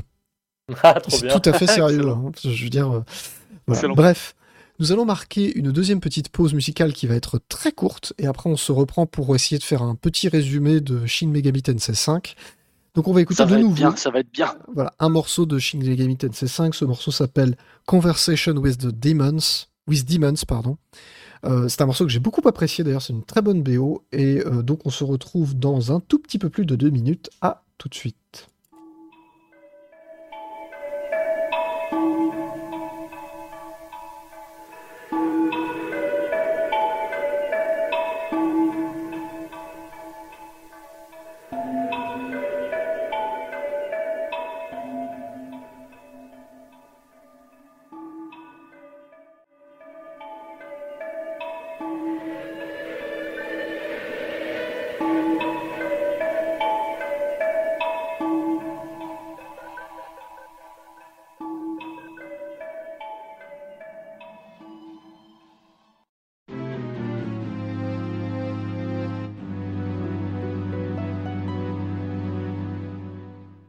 Et nous Et voilà de retour. Tout Et donc nous allons parler de Shin Megami Tensei 5. Donc je rappelle l'objectif de l'équipe là, puisque ils se sont fixés un objectif d'équipe, un objectif d'équipe d'équipe, Team building. team building, c'est de donner envie à Mortal, je cite, de faire le jeu. Crois que ça, la première oui. chose qu'ils m'ont dit, c'est c'est pas grave le scénario. donc c'est bien, ils me connaissent On, bien. on- on va taper dans ses faiblesses pour augmenter nos chances de, de pouvoir frapper plus souvent et à la fin on ira lui parler pour le recruter dans notre équipe. Ouais. Alors, euh, je reprends vraiment ce qu'on m'a, ce qu'on m'a, ce que m'a donné Antix tel quel. Donc, euh, c'est quoi euh, Shin Megami Tensei, sachant que il me semble les deux ou trois premiers épisodes de la série, alors les deux premiers épisodes et le premier spin-off de la série Shin Megami Tensei sont sortis sur Super Nintendo seulement au Japon. Ouais, alors, Ouais. On, on pourra reparler, on parlera pas de tous les, toutes les variantes de Shin Megami Tensei parce qu'en fait c'est donc c'est une série d'Atlus euh, qu'on connaît surtout pour Persona maintenant, mais qui à l'origine a commencé avec Megami Tensei qui est l'adaptation d'une nouvelle alors qui s'appelle Euh... Histoire de démon numérique, un truc Ouais, bizarre. c'est Digital, Summoner ou Digital Devil Saga. euh, Euh, Enfin, souviens- Souviens-toi, euh, souviens-toi l'été dernier, un autre jour de machin, oui, enfin bref. Mais c'est. Enfin voilà. L'idée, c'est que c'est un mec qui est projeté dans un monde où il peut recruter des démons et il va sauver le monde. Ah. Bon, ça, par, ça, par contre, on n'y coupe pas à ce cliché de JRPG, attention. Oui, bon. C'est- mais c'est un peu plus subtil. Et euh, donc, il y a une adaptation qui s'appelait Megami Tensei, qui a, eu- je crois, qui était sur NES. NES, deux épisodes. Voilà. Ensuite, ils ont fait Shin Megami Tensei, je pense, sur Super Nintendo, du coup. C'est ça, Shin Megami Ouais. Tensei 1 et 2, et il y a un Shin Megami Tensei. Et alors, le sur If, Super Nintendo. qui servira de base pour faire Persona, qui est euh, la première grosse série spin-off de Shin Megami Tensei qui sortira sur PlayStation, et qui d'ailleurs jusqu'au troisième ou quatrième épisode euh, s'appelait tous Shin Megami Tensei Persona, et pas juste Persona comme maintenant. Euh, Jusqu'à ce que bah, du coup ça ait plus de succès que la série principale. Et après t'as plein d'autres trucs, genre euh, Devil Survi- Survivor, euh, euh, bon, t'as un Digital Devil Saga justement, qui lui existe vraiment. Euh, donc t'as plein de spin-offs qui existent, en a une tripotée sur DS et 3DS. Tokyo. Mirage Session. Voilà, Tokyo's Mirage Session, c'en est un aussi. Tiens, d'ailleurs, je le place. Tokyo Mirage Session, ça fait TMS et c'est l'inverse de Shin Megami Tensei qui fait SMT. Voilà. Oui, c'était rigolo, ça, je trouve. Mm. Tu l'avais effectivement signalé. référence. Euh, du coup, euh, et c'est des jeux en fait qui vont partager beaucoup de choses en commun, notamment euh, des univers euh, très ésotériques, très post-apo, euh, où il y aura de l'invocation de démons. En tout cas, il y aura des démons dans le dans le ça, jeu et tu, tu vas très souvent recruter. C'est du post-apo ésotérique. hein. À part Persona, Putain. qui est de la vie lycéenne. Mais il y a un Alors, jeu qui ça, s'appelle, c'est un jeu qui s'appelle Strange Journée, euh, par exemple, où c'est un dungeon crawler dans un trou noir qui a été trouvé en, en Antarctique. Voilà. Camu- Camoulox. Camoulox, oui. ça, ça ressemble beaucoup à ce qu'écrivait Monsieur Lovecraft, hein, effectivement. C'est ça. Ah bah, il y a une grosse barrière au pôle Ah, sud, Mais il y en a, il y en a, il y en a. Justement, justement, Lovecraft Ah, est vous une des plus grandes inspirations de, de la série Shin Megami Tensei. Euh, D'ailleurs, les premiers personnages, les méchants, étaient des personnages, étaient des, des monstres de Lovecraft. Mais c'était des Cthulhu et des Nyarlathotep pas- et tout Voilà, ça. c'est Nyarlathotep principalement, pas Cthulhu apparaît pas trop, mais bon, encore, je crois qu'il doit apparaître dans les invocations. Euh, et euh, du coup, bon, on, va, rev- on va revenir à Shin Megami Tensei. Qu'est-ce que c'est? Euh, Donc, je parlais de démons. En fait, euh, dans cette série, c'est une espèce de pot pourri de religion, de mythologie, de légende de par le monde. C'est ça, Euh, un farfadet, c'est un démon dans la série. Voilà. Très généralement, la base d'un Shin Megami Tensei, c'est Tokyo a été réduit ensemble pour une raison qui diffère à chaque fois. Euh, du coup, la ville est désormais blindée de démons. Il doit rester quatre humains qui se battent en duel. Elle est blindée de démons et souvent il y a une guerre entre les anges et les démons qui traînent. Ce qui est le cas dans notre Shin Megami Tensei 5. Et en fait, euh, tout ce qui se considère comme des démons, en fait, c'est des personnages issus des légendes et autres euh, mythologies euh, de par le monde. Donc, donc- donc ça ressemblerait à un mélange entre le, le- le yokai traditionnel japonais, qui est le fameux le- le- les démons qui possèdent des objets, et euh, des mélanges avec des, des choses plus occidentales, comme effectivement des farfadets, des lutins. Oui, c'est ça. des- Ouais, et puis tu peux recruter Le folklore, le euh. folklore de toutes les de- le folklore et les mythologies, il y a tout. C'est ça. Bah, typiquement, euh, moi dans mon équipe en ce moment, j'ai Isis. Euh, puis je dois avoir aussi Tranquille. euh, qui qui est est un- à l'aise, quoi, je veux dire. euh, à l'aise. Et à côté, euh, à côté, j'ai un mec issu euh, des légendes celtiques. Et j'ai des démons japonais, donc, tu vois. attends, donc attends, c'est le, plus grand. cro- Alors je suis désolé, donc Marvel peut aller se rhabiller, c'est le plus Ah, bah, grand clairement. crossover de l'univers parce que tu as Thor qui peut serrer la main au comment dire au yokai qui te fait faire pipi. Pendant que culotte. Alice regarde et le petit chaperon rouge fait des tartes. Voilà, C'est ça. Et que C'est t'as parfait, c'est parfait. Déméter qui pensait pas à côté. Putain, mais là, vous me donnez, en vrai, vous me donnez juste envie pour ça, parce que j'ai juste envie d'aller voir la tronche Et des démons et justement je- des interprétations Ah, de mais alors justement, parce Et que je le place parce que, en fait, à chaque démon, euh, si, si ça t'intéresse, chaque démon a une fiche qui t'explique un peu son lore. D'où Ah. il vient, euh, de quelle culture il sort. tout ça. Et puis, Alors- et puis même, même dans les, les références, enfin dans, le, dans certains directs, parce que ça- en fait comme tes PNJ c'est les démons du jeu, et bah certaines quêtes annexes vont avoir un petit peu un rapport avec aussi leur euh, leur existe, enfin leur euh, leur lore. Alors moi j'ai une question. Est-ce que euh, est-ce qu'il y a un démon qui s'appellerait Lothar Ier et dont il faudrait retrouver les pantoufles sacrificielles? Non mais c'est une, c'est une vraie question. Non, pas Non. que je Pas encore croisé, pas encore croisé. Je, je, je dirais pas non, je dis pas encore croisé. Dans Elder, dans Elder Ring. C'est ça, oui, il, est- il est exactement ce là Donc bref, donc Alors, c'est un, scénar un peu un scénar un peu inhabituel, un univers un petit peu pété mais qui a l'air de bien tenir la route. En tout cas, qui vous a bien accroché. Vous avez pas, ça Ouais. vous a pas sorti du truc. Bah, Clairement en fait, pas. non, clairement pas. À la, à la base, en fait, tu joues en lycéen, euh, tout ce qui est de plus banal à Tokyo. Et euh, quand tu rentres un jour de l'école avec tes camarades, tu découvres qu'il y, a, euh, qu'il y a eu genre un accident dans la gare locale par laquelle tu passes pour pouvoir rentrer chez toi. Euh, du coup, tu dois faire un détour par un tunnel où il apparemment il y aurait eu des disparitions. Mais on sait pas trop en fait ce qui s'y passe. Et quand tu rentres dans le tunnel, au bout d'un moment, bah, tout s'effondre autour de toi. Donc tu te dis, bon, a priori t'es mort. Et en fait, tu te réveilles, tu sors du tunnel et c'est plus Tokyo que tu vois. C'est Dubaï. immense étendue- De quoi C'est Dubaï. C'est Dubaï. c'est Dubaï après la tempête de sable du Sahara qu'on se tape en ce moment. en fait, Tokyo a été réduit à l'état de ruine et le monde est recouvert de sable et n'a plus aucun sens. Euh, on te dit d'ailleurs que c'est rapidement. euh, Tu te, rends, un de tes- tu te rends compte qu'assez rapidement, déjà, un de tes camarades se le fait enlever par un ange. Et toi, tu te fais attaquer par des démons. Euh, tu seras sauvé par un mec qui s'appelle Aogami, euh, qui est une espèce de. Ah, c'est- pour moi, c'est- il ressemble à un Power Ranger en fait. Ils appellent ça un proto-démon, ouais, c'est Oui, un bon. espèce de. de truc synthétique, euh, de, de dieu synthétique. Voilà. Et en gros, le mec te dit bah, si tu veux vivre, prends ma main. Forcément, tu dis oui, parce que t'as pas le choix, sinon le jeu s'arrête. Come with Euh, me if you want to live. C'est ça, oui, c'est Terminator, donc euh, il est aussi dedans le jeu. C'est un peu ça. Bah, c'est c'est un peu un Terminator parce que il sous-entendu que ce mec c'est une création artificielle. Bon, j'en sais pas beaucoup plus, mais. Euh, Et du coup, tu, tu fusionnes avec lui et tu deviens le Nao Ibino, qui est, euh, qui est le, le gars que tu vois sur toutes les jaquettes avec ses cheveux bleus fabuleux euh, et qui, du coup, est quand même assez balèze. Et, et ben en fait, c'est la bonne base du scénario. Alors, assez rapidement, tu comprendras qu'il y a un combat entre les anges et les démons et que, en fait, toi et certains de tes camarades de classe se bossent pour Bethel, qui est une organisation qui, justement, combat plutôt du côté des anges. Donc tu vas plutôt te retrouver à devoir affronter des démons, mais euh, assez rapidement, euh, on te fait comprendre que bah, tout n'est pas forcément rose du côté des anges non plus. Hein, euh. C'est ça, c'est c'est un peu totalitaire en fait. Ouais, voilà. En fait, euh, le, le jeu, alors attention, je dis pas que ça va remettre en question ta, ta relation au bien et au mal, mais il te fait quand même poser des questions sur est-ce que finalement les anges ils sont si bons que ça? Est-ce que les démons ils sont si mauvais? Parce que finalement tu passes ton temps à interagir avec eux. Donc c'est c'est pas non plus tout à fait manichéen. Et euh, dans la plus pure tradition des Megaten, normalement cet épisode devrait permettre de choisir euh, ton camp à la fin du jeu. Avec Euh, trois camps, du coup. La, la tradition de la série, c'est est-ce que je pète la gueule aux démons Est-ce que je pète la gueule aux anges Ou est-ce que je pète la gueule à tout le monde voilà.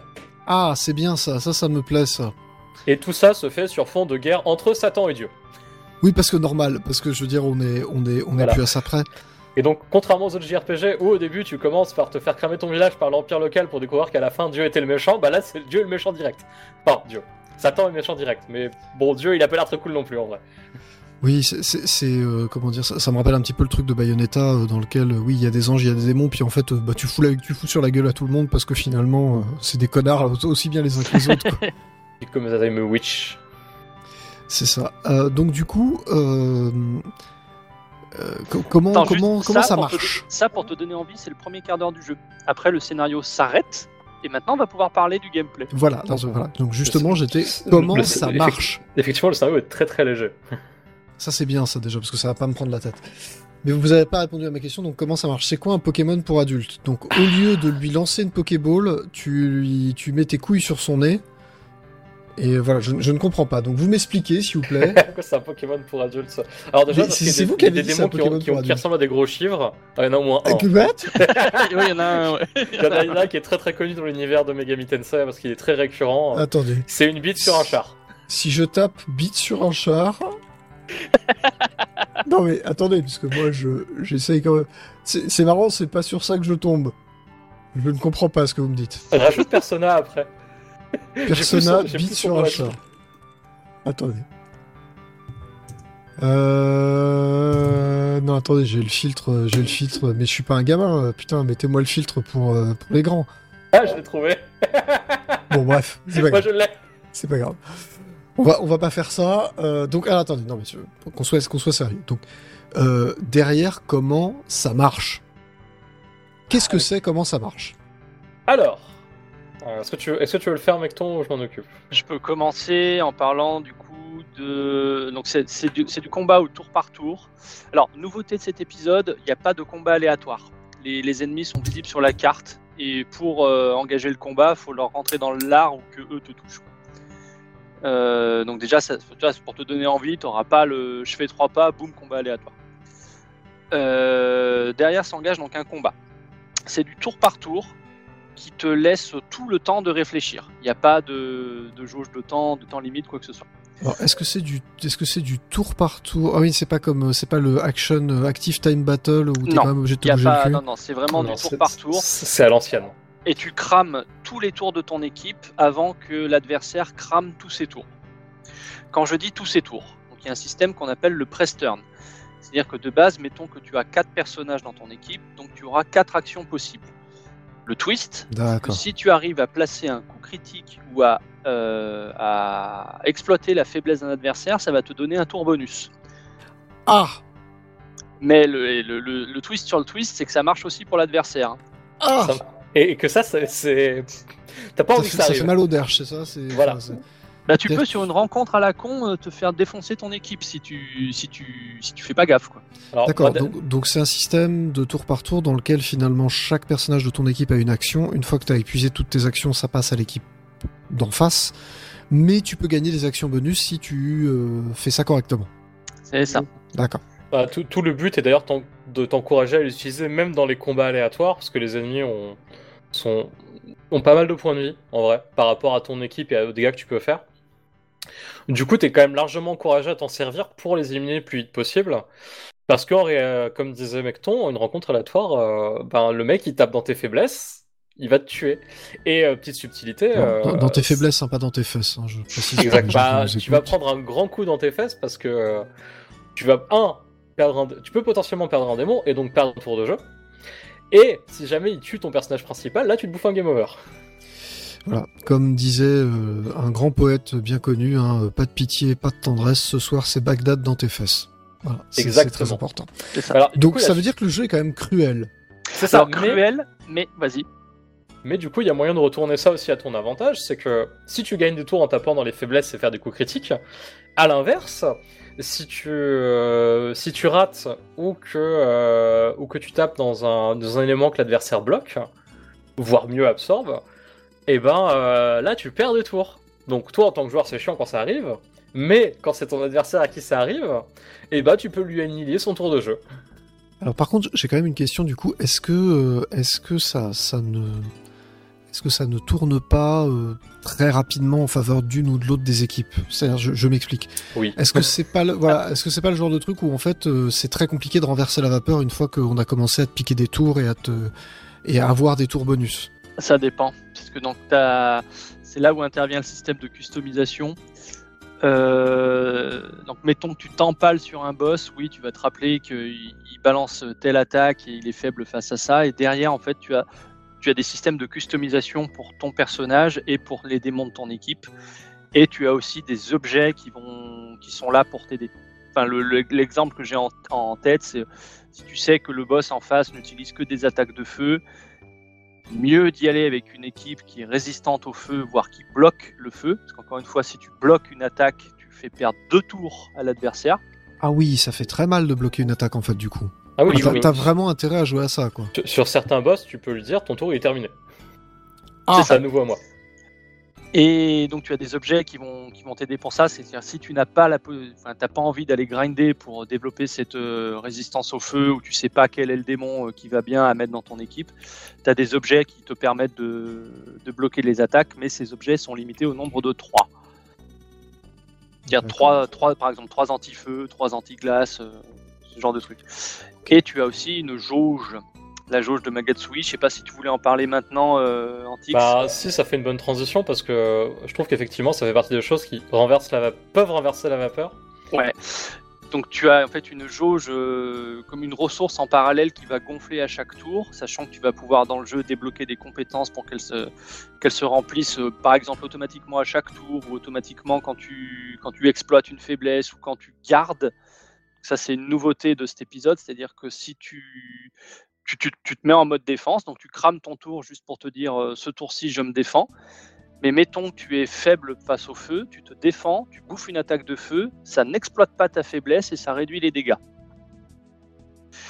Et Oui, donc, donc ça peut être la, ça peut être la surviolence, quoi, comme. Ça euh, peut être, bah, c'est le truc qui sert à retourner la vapeur en fait. Et cette jauge, et cette jauge quand tu la déclenches, donc elle peut se déclencher euh, pour, en fait tu crames la totalité de la jauge pour avoir un espèce de super pouvoir qui va être actif pendant ton tour.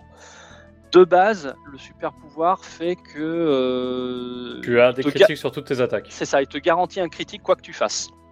Ah oui.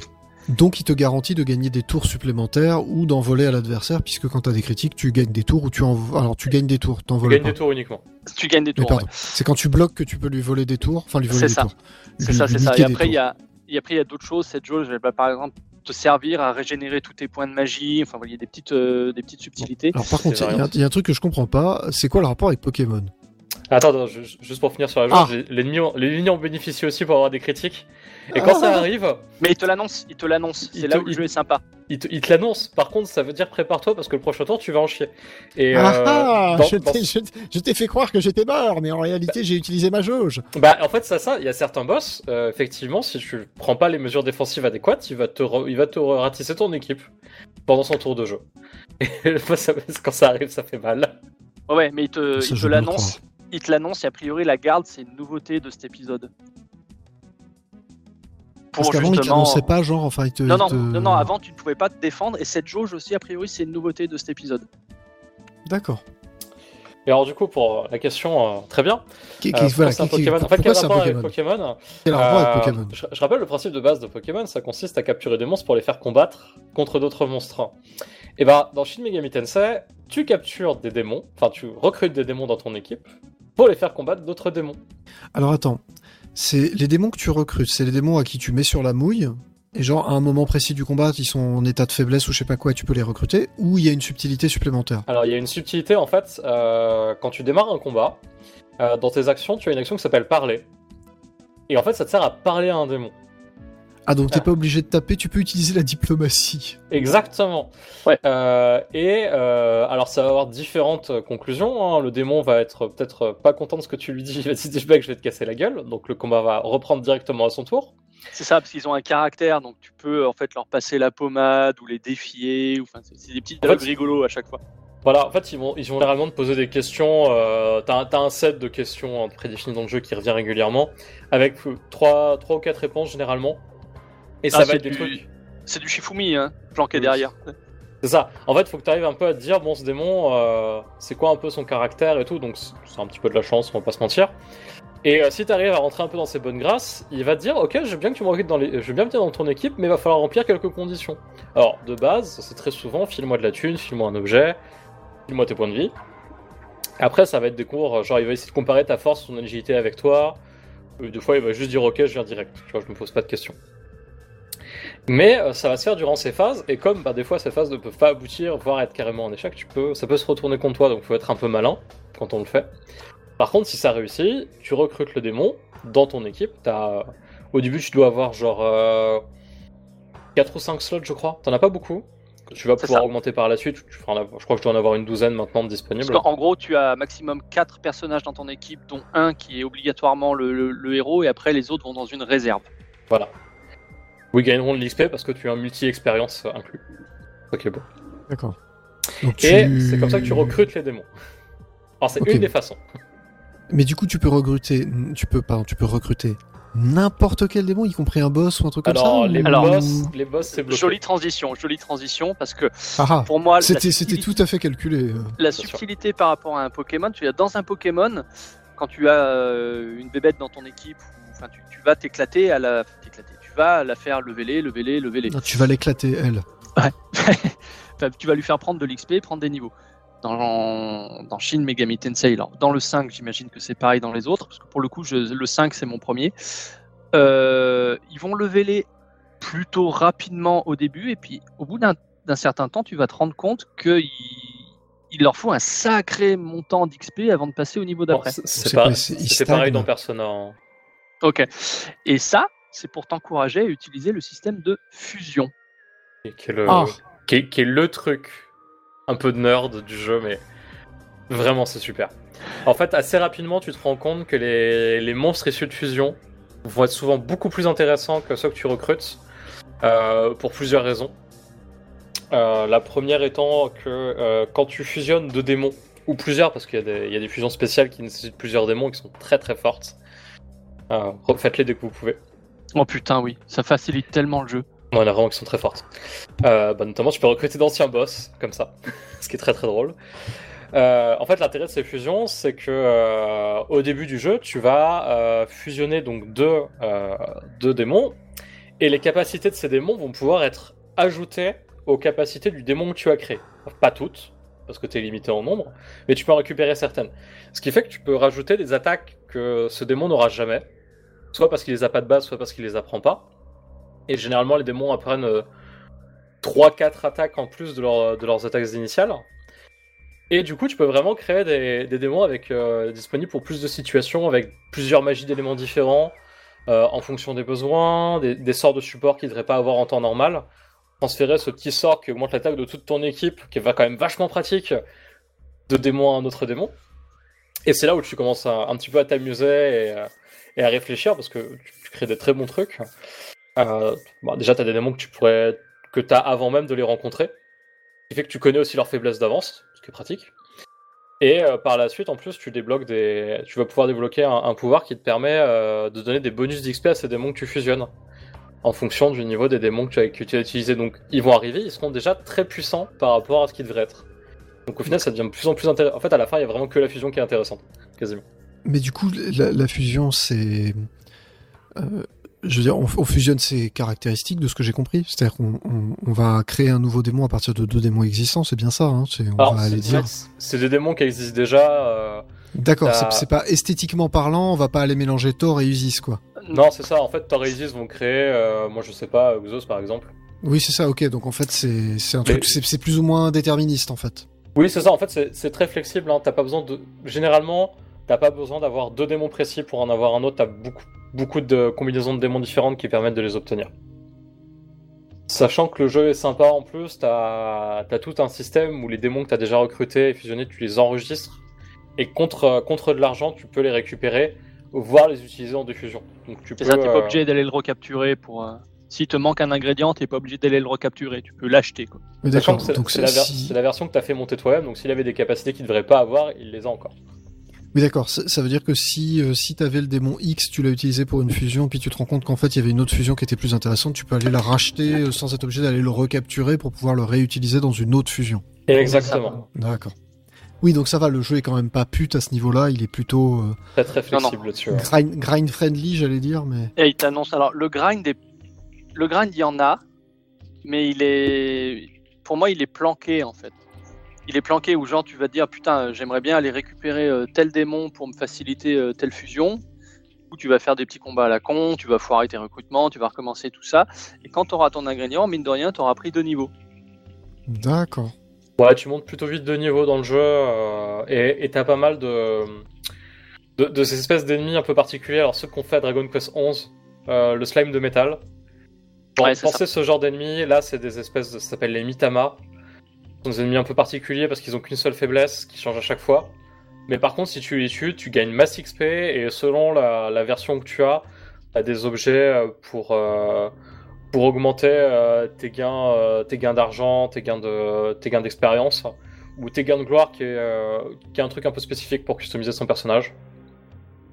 Donc c'est très très très très flexible en normal. Franchement, le jeu est pas, il peut être punitif et un peu sadique, mais t'as pas besoin de grinder pour le finir. En fait, si C'est ça, t'arrives il- préparé devant un boss, t'y arriveras normalement. C'est ce que je dis, le, le jeu est peut-être, alors a priori, c'est un classique de la série, c'est-à-dire que le premier boss va te retourner la gueule. Le, le premier boss est là pour te dire bon, on va vérifier si tu as bien compris le système de force-faiblesse. Et Oui, d'accord, je vois ça. Le, t'as- le premier va te mettre une fessée en mode euh, bon, t'as pas compris. Si t'as pas compris, T'as- tu prends une fessée. Si t'as compris, normalement tu le passes, quoi. Si tu as compris, tu le passes et tu as toujours des aides. En fait, il y a un bouton qui va te permettre de soigner toute ton équipe. Et après, je crois que ça arrive après le premier boss où tu as un bouton qui va te permettre de revenir au dernier point de sauvegarde que tu as croisé. D'accord. Donc t'as un bouton, t'as un bouton reset qui est intégré dedans. Ça fait toujours plaisir. Bah, après, si le jeu est un, ne serait-ce qu'un tout petit peu punitif, mais ça a pas l'air d'être le cas d'après ce que vous dites. hein. Il est, alors, il est, il est pas facile, de base. hein. En mode normal, il est pas facile, mais il est pas pute. Après, tu as toujours cette petite part de hasard. Il n'y a rien qui te dit que tu vas pas tomber sur une rencontre à la con qui va te faire mal. Mais enfin, moi, personnellement, tu vois, sur mon personnage principal, Antix, j'ai bourré la vitalité assez rapidement pour justement euh, me dire bon, bah, si je tombe sur un combat qui fait mal, au pire, je perds mon équipe, mais mon héros est toujours là et j'arriverai à m'en sortir. Ouais, non, et puis même de manière générale, le, le jeu t'aide toujours à t'en sortir si tu te fais euh, dérouiller dans un combat. Alors, la deuxième zone du jeu, euh, il te file un PNJ qui te ramène ta- qui te rend de la vie après chaque combat, ce qui fait qu'elle elle est pas très dure. C'est ça, tu passes la, arrives à la deuxième, euh, deuxième zone du jeu, tu dis ok, je suis passé en mode facile quoi. Et euh, dès que t'as battu le premier boss, tu rencontres un mec qui te file un objet pour revenir euh, te téléporter au point de sauvegarde le plus proche. Donc, ce qui fait qu'en fait, même si tu t'es fait exploser la gueule et que t'es au milieu de nulle part, t'appuies sur elle, tu reviens au point de sauvegarde, voilà. C'est tranquille. Donc des, Donc- des, des options de qualité de vie appréciables malgré tout. euh, Ouais, ce c'est point de sauvegarde qui qui, peut être difficile. point de sauvegarde qui te permettent de régénérer euh, toute ton équipe. Voilà. Oui, je, me- je me doute, je me doute. Donc t'es quand même bien aidé au niveau du jeu et euh, moi une des plus grosses craintes sur le jeu c'était vraiment qu'il allait être euh, aride et dur. Et au final avec ces petites options de qualité de vie, et ben la punition elle fait toujours mal parce que c'est un game over et retour à la dernière sauvegarde. Ça c'est à l'ancienne. Mais euh, t'es quand même euh, suffisamment euh, soutenu pour pouvoir te faciliter la vie. Euh, et en plus, même tu, tu vas aller encore plus loin dans la customisation. Enfin, tu peux même utiliser plein d'options de customisation. On en a pas parlé, mais il y a un système que je trouve pas super exploitable, en norm- pas utile à exploiter. C'est les essences. Où en fait, tu peux. c'est des objets que tu obtiens en combattant des démons, généralement, ou dans des coffres. Et en fait, ça te permet de récupérer les forces et les faiblesses de certains démons, voir leurs compétences sans posséder le, le démon dans ton équipe. Et les rajouter comme tu veux à un de tes démons ou à toi-même. Et ça pousse encore plus loin la customisation. Et bah, bah, si des fois t'as un- t'as une situation un peu compliquée, euh, tu changes tes forces et tes faiblesses. euh, et le boss, bah, Et, et boum, tu peux lui rouler dessus, quoi. bah, il y, a, il y a eu un boss comme ça, c'est un démon géant de feu. Le c'était c'était évident qu'il allait être utiliser le feu. Ouais, ouais, ouais. Euh, bah, je allé changer les forces et les faiblesses de mon héros pour qu'il soit, euh, qu'il bloque le feu. Ou Qui bloque le feu, et du coup, euh, au voilà. feu. Et du coup, voilà, à chaque fois que le boss tire mais- son attaque, bah, tu bloques son tour et, et c'est à toi. Voilà. Et ça, c'est bien. Euh, est-ce que vous avez autre chose à rajouter euh, sur, Oh. sur le jeu, éventuellement Ouais. Ou, ou est-ce Je, qu'on je- peut je voulais conclure parler assez rapidement un peu des déplacements. Euh, c'est pas. Alors, à, à la, Shin Megami Tensei, c'est une série qui est vraiment connue pour ses donjons labyrinthiques, même Persona. Et là, on est plus sur des zones ouvertes. Alors, c'est pas Breath of the Wild. On va plus être proche d'un d'un Xenoblade. Donc, Ouais, c'est des, couloirs très très larges. Euh, mais à côté, on te file un personnage qui est, qui est très très agréable à manier, qui, qui, court, qui saute bien, qui court, euh, qui court vite. T'as pas mal de petits. euh, comme c'est beaucoup d'immeubles en ruine et de zones en ruine, t'as beaucoup de, de petits. euh, on va dire puzzles de plateforme pour obtenir accéder à un coffre, ce genre Ouais, de choses. T'as beaucoup de level design euh, vertical pour le coup. qui est très très chouette. Je trouve que ça répond bien. Ça me rappelle un peu à Xenoblade X, en vrai, en termes de, de philosophie de monde, en beaucoup plus restreint évidemment. Ce qui, est, ce qui est quand même plutôt une bonne chose parce que le, le- le design du monde de Xenoblade X était vraiment très bon. Ouais, alors voilà, pas, pas le, le design visuel, mais voilà la philosophie. je- je parle bien, là, effectivement, la, la philosophie de, de déplacement, la façon dont fonctionne le monde, euh, ce que tu peux atteindre, ce que tu ne peux pas atteindre, et ainsi de suite. Ça marchait plutôt pas mal. ça, t'as un personnage qui court vite, euh, qui se déplace vite. T'as pas mal de petites choses à trouver dans, dans chaque, euh, dans chaque zone. euh, alors, je parlais de la gloire tout à l'heure, qui est une, une monnaie alternative. Bah, t'as t'as des petits personnages qui s'appellent les Mitama, euh, qu'on te demande de recruter. Les Miman. Les Miman, pardon. Oui, les Mitama, c'est les, les monstres bonus. C'est un peu l'équivalent des Korogu, on va dire. C'est-à-dire qu'à la fin, il te donne une grosse crotte dorée. Ah, Peut-être. Non, non, non, non, ça, ça te permet de, de débloquer des pouvoirs qui vont pouvoir. euh, Waouh, c'est beau ça. Qui vont t'aider à, à te faciliter le jeu. C'est ça. D'accord. Et puis le, le marchand qui te demande de les récupérer quand on a un certain nombre, il te file des objets. Pour Hmm. sympa. Donc t'as des coffres évidemment, euh, t'as quelques démons un peu plus forts qui traînent aussi, donc faut faire attention. Oui, il faut, Ouais, pas, faut pas se précipiter sur le premier truc venu, Bon, quoi. Généralement, si tu vois que le, le démon il fait deux têtes de plus que les autres, faut le fuir. C'est ça. sur, sur, sur la carte, il est, c'est genre c'est un gros point et c'est ça, c'est les boss optionnels de Xenoblade, quoi. Tu vois. Ça. Tu peux, il faut y venir, mais plus tard. Quoi. Oui, T'as- t'as t'as un petit point rouge pour les ennemis normaux, un gros point rouge pour les ennemis un peu balèzes, et si le point rouge occupe tout l'écran, casse-toi. C'est ça. Bah, t'as t'as un truc qui te le fait comprendre assez rapidement dans le jeu, c'est qu'un des premiers monstres comme ça que tu rencontres, c'est une espèce d'énorme géant en pierre. On te fait clairement comprendre qu'il faut l'éviter. Parce qu'il est niveau 48 alors que toi tu n'es même pas niveau 10 à ce moment-là. Effectivement.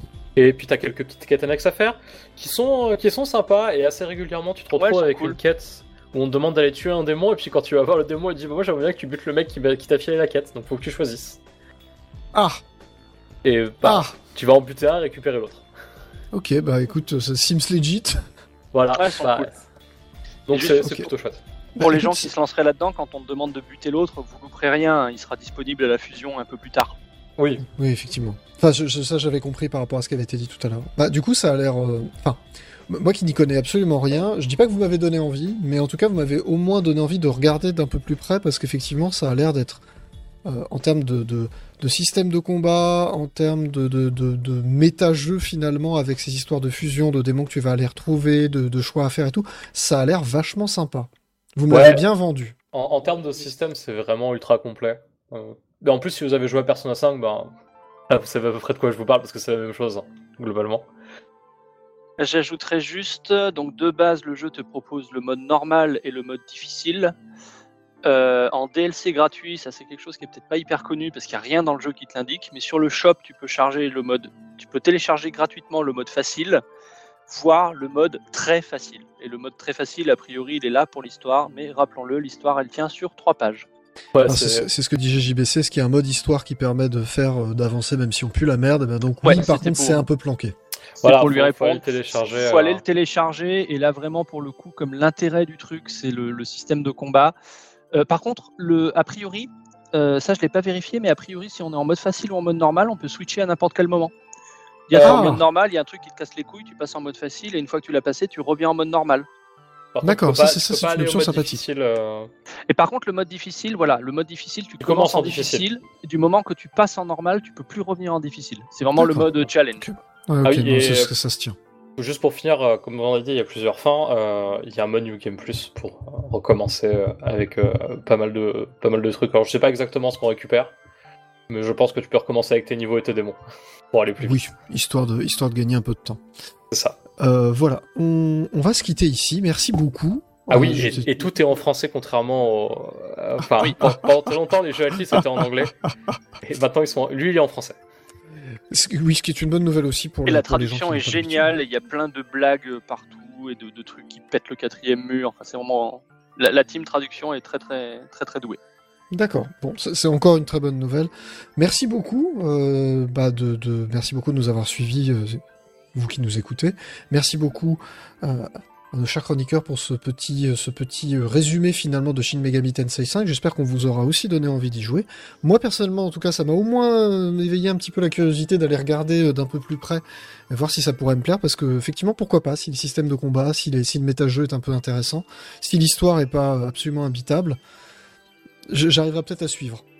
Effectivement, Tokyo post-apocalyptique, euh, il y a des morts, faut, faut taper, il y a taper, pas- taper. Il n'y a pas grand chose à suivre. hein, Ça va. Bon, Ça va moi, ça me va très bien. Moi, ça me va très très bien. Bref, nous allons donc nous retrouver dans deux semaines. Normalement, dans deux semaines, nous parlons de, je me souviens plus, je l'ai dit au début de l'épisode, mais je me rappelle plus. Ah, Voilà. c'est pas le shop euh, Kirby, Switch euh, 3DS C'est ça, le Chop Switch 3DS Le qu'elle 3DS est, Wii U. euh. qu'elle est, qu'elle est mourue. Euh, Peut-être qu'on parlera un petit peu de triangle stratégie si on a réussi à avancer. À titre personnel, j'ai pas encore déballé le jeu, j'ai pas eu le temps. J'ai pas acheté le jeu non plus. Bah, moi, je l'ai acheté, mais je l'ai pas déballé. Moi, C'est j'attends de encore finir, pire. euh, j'attends de finir chez aura-. Non, mais on aura le Kirby dans deux semaines. Sinon, il y aura Kirby effectivement dans deux semaines. Donc voilà, donc on va c'est sûr parler de la fermeture de l'eShop 3DS et Wii U, surtout que vous allez voir que c'est- c'est pas si simple que ça comme histoire. Et, euh, et derrière, euh, probablement un jeu, donc soit Kirby, parce que ça fait plaisir à tout le monde, soit euh, Triangle Stratégie s'il y a quelqu'un qui a réussi, enfin si on est au moins deux à avoir réussi à avancer suffisamment. Et qui a réussi lancer le jeu. Tiens, du coup, on passerait d'un jeu avec trois pages de scénario à Game of Thrones. C'est à peu près ça. Ah ouais, Donc ça non, va être assez compliqué la démo, moi, ça me, ça me stresse encore. Mais il que c'est Ça, très bien derrière. ça se Ah, calme a voilà. priori. hein, ouais. C'est ce que de ce que j'ai lu un peu partout, c'est le premier tiers est très très très verbeux et après c'est bon, on t'est lancé et c'est bon. Donc faut voir combien de temps ça met pour faire ça. Euh, voilà, Euh, on va se faire des gros bisous sans masque. C'est pas très ah recommandé. C'est vrai. Euh, et on va se retrouver dans deux semaines. Bisous, ciao tout le monde. Ciao, ciao. Bisous.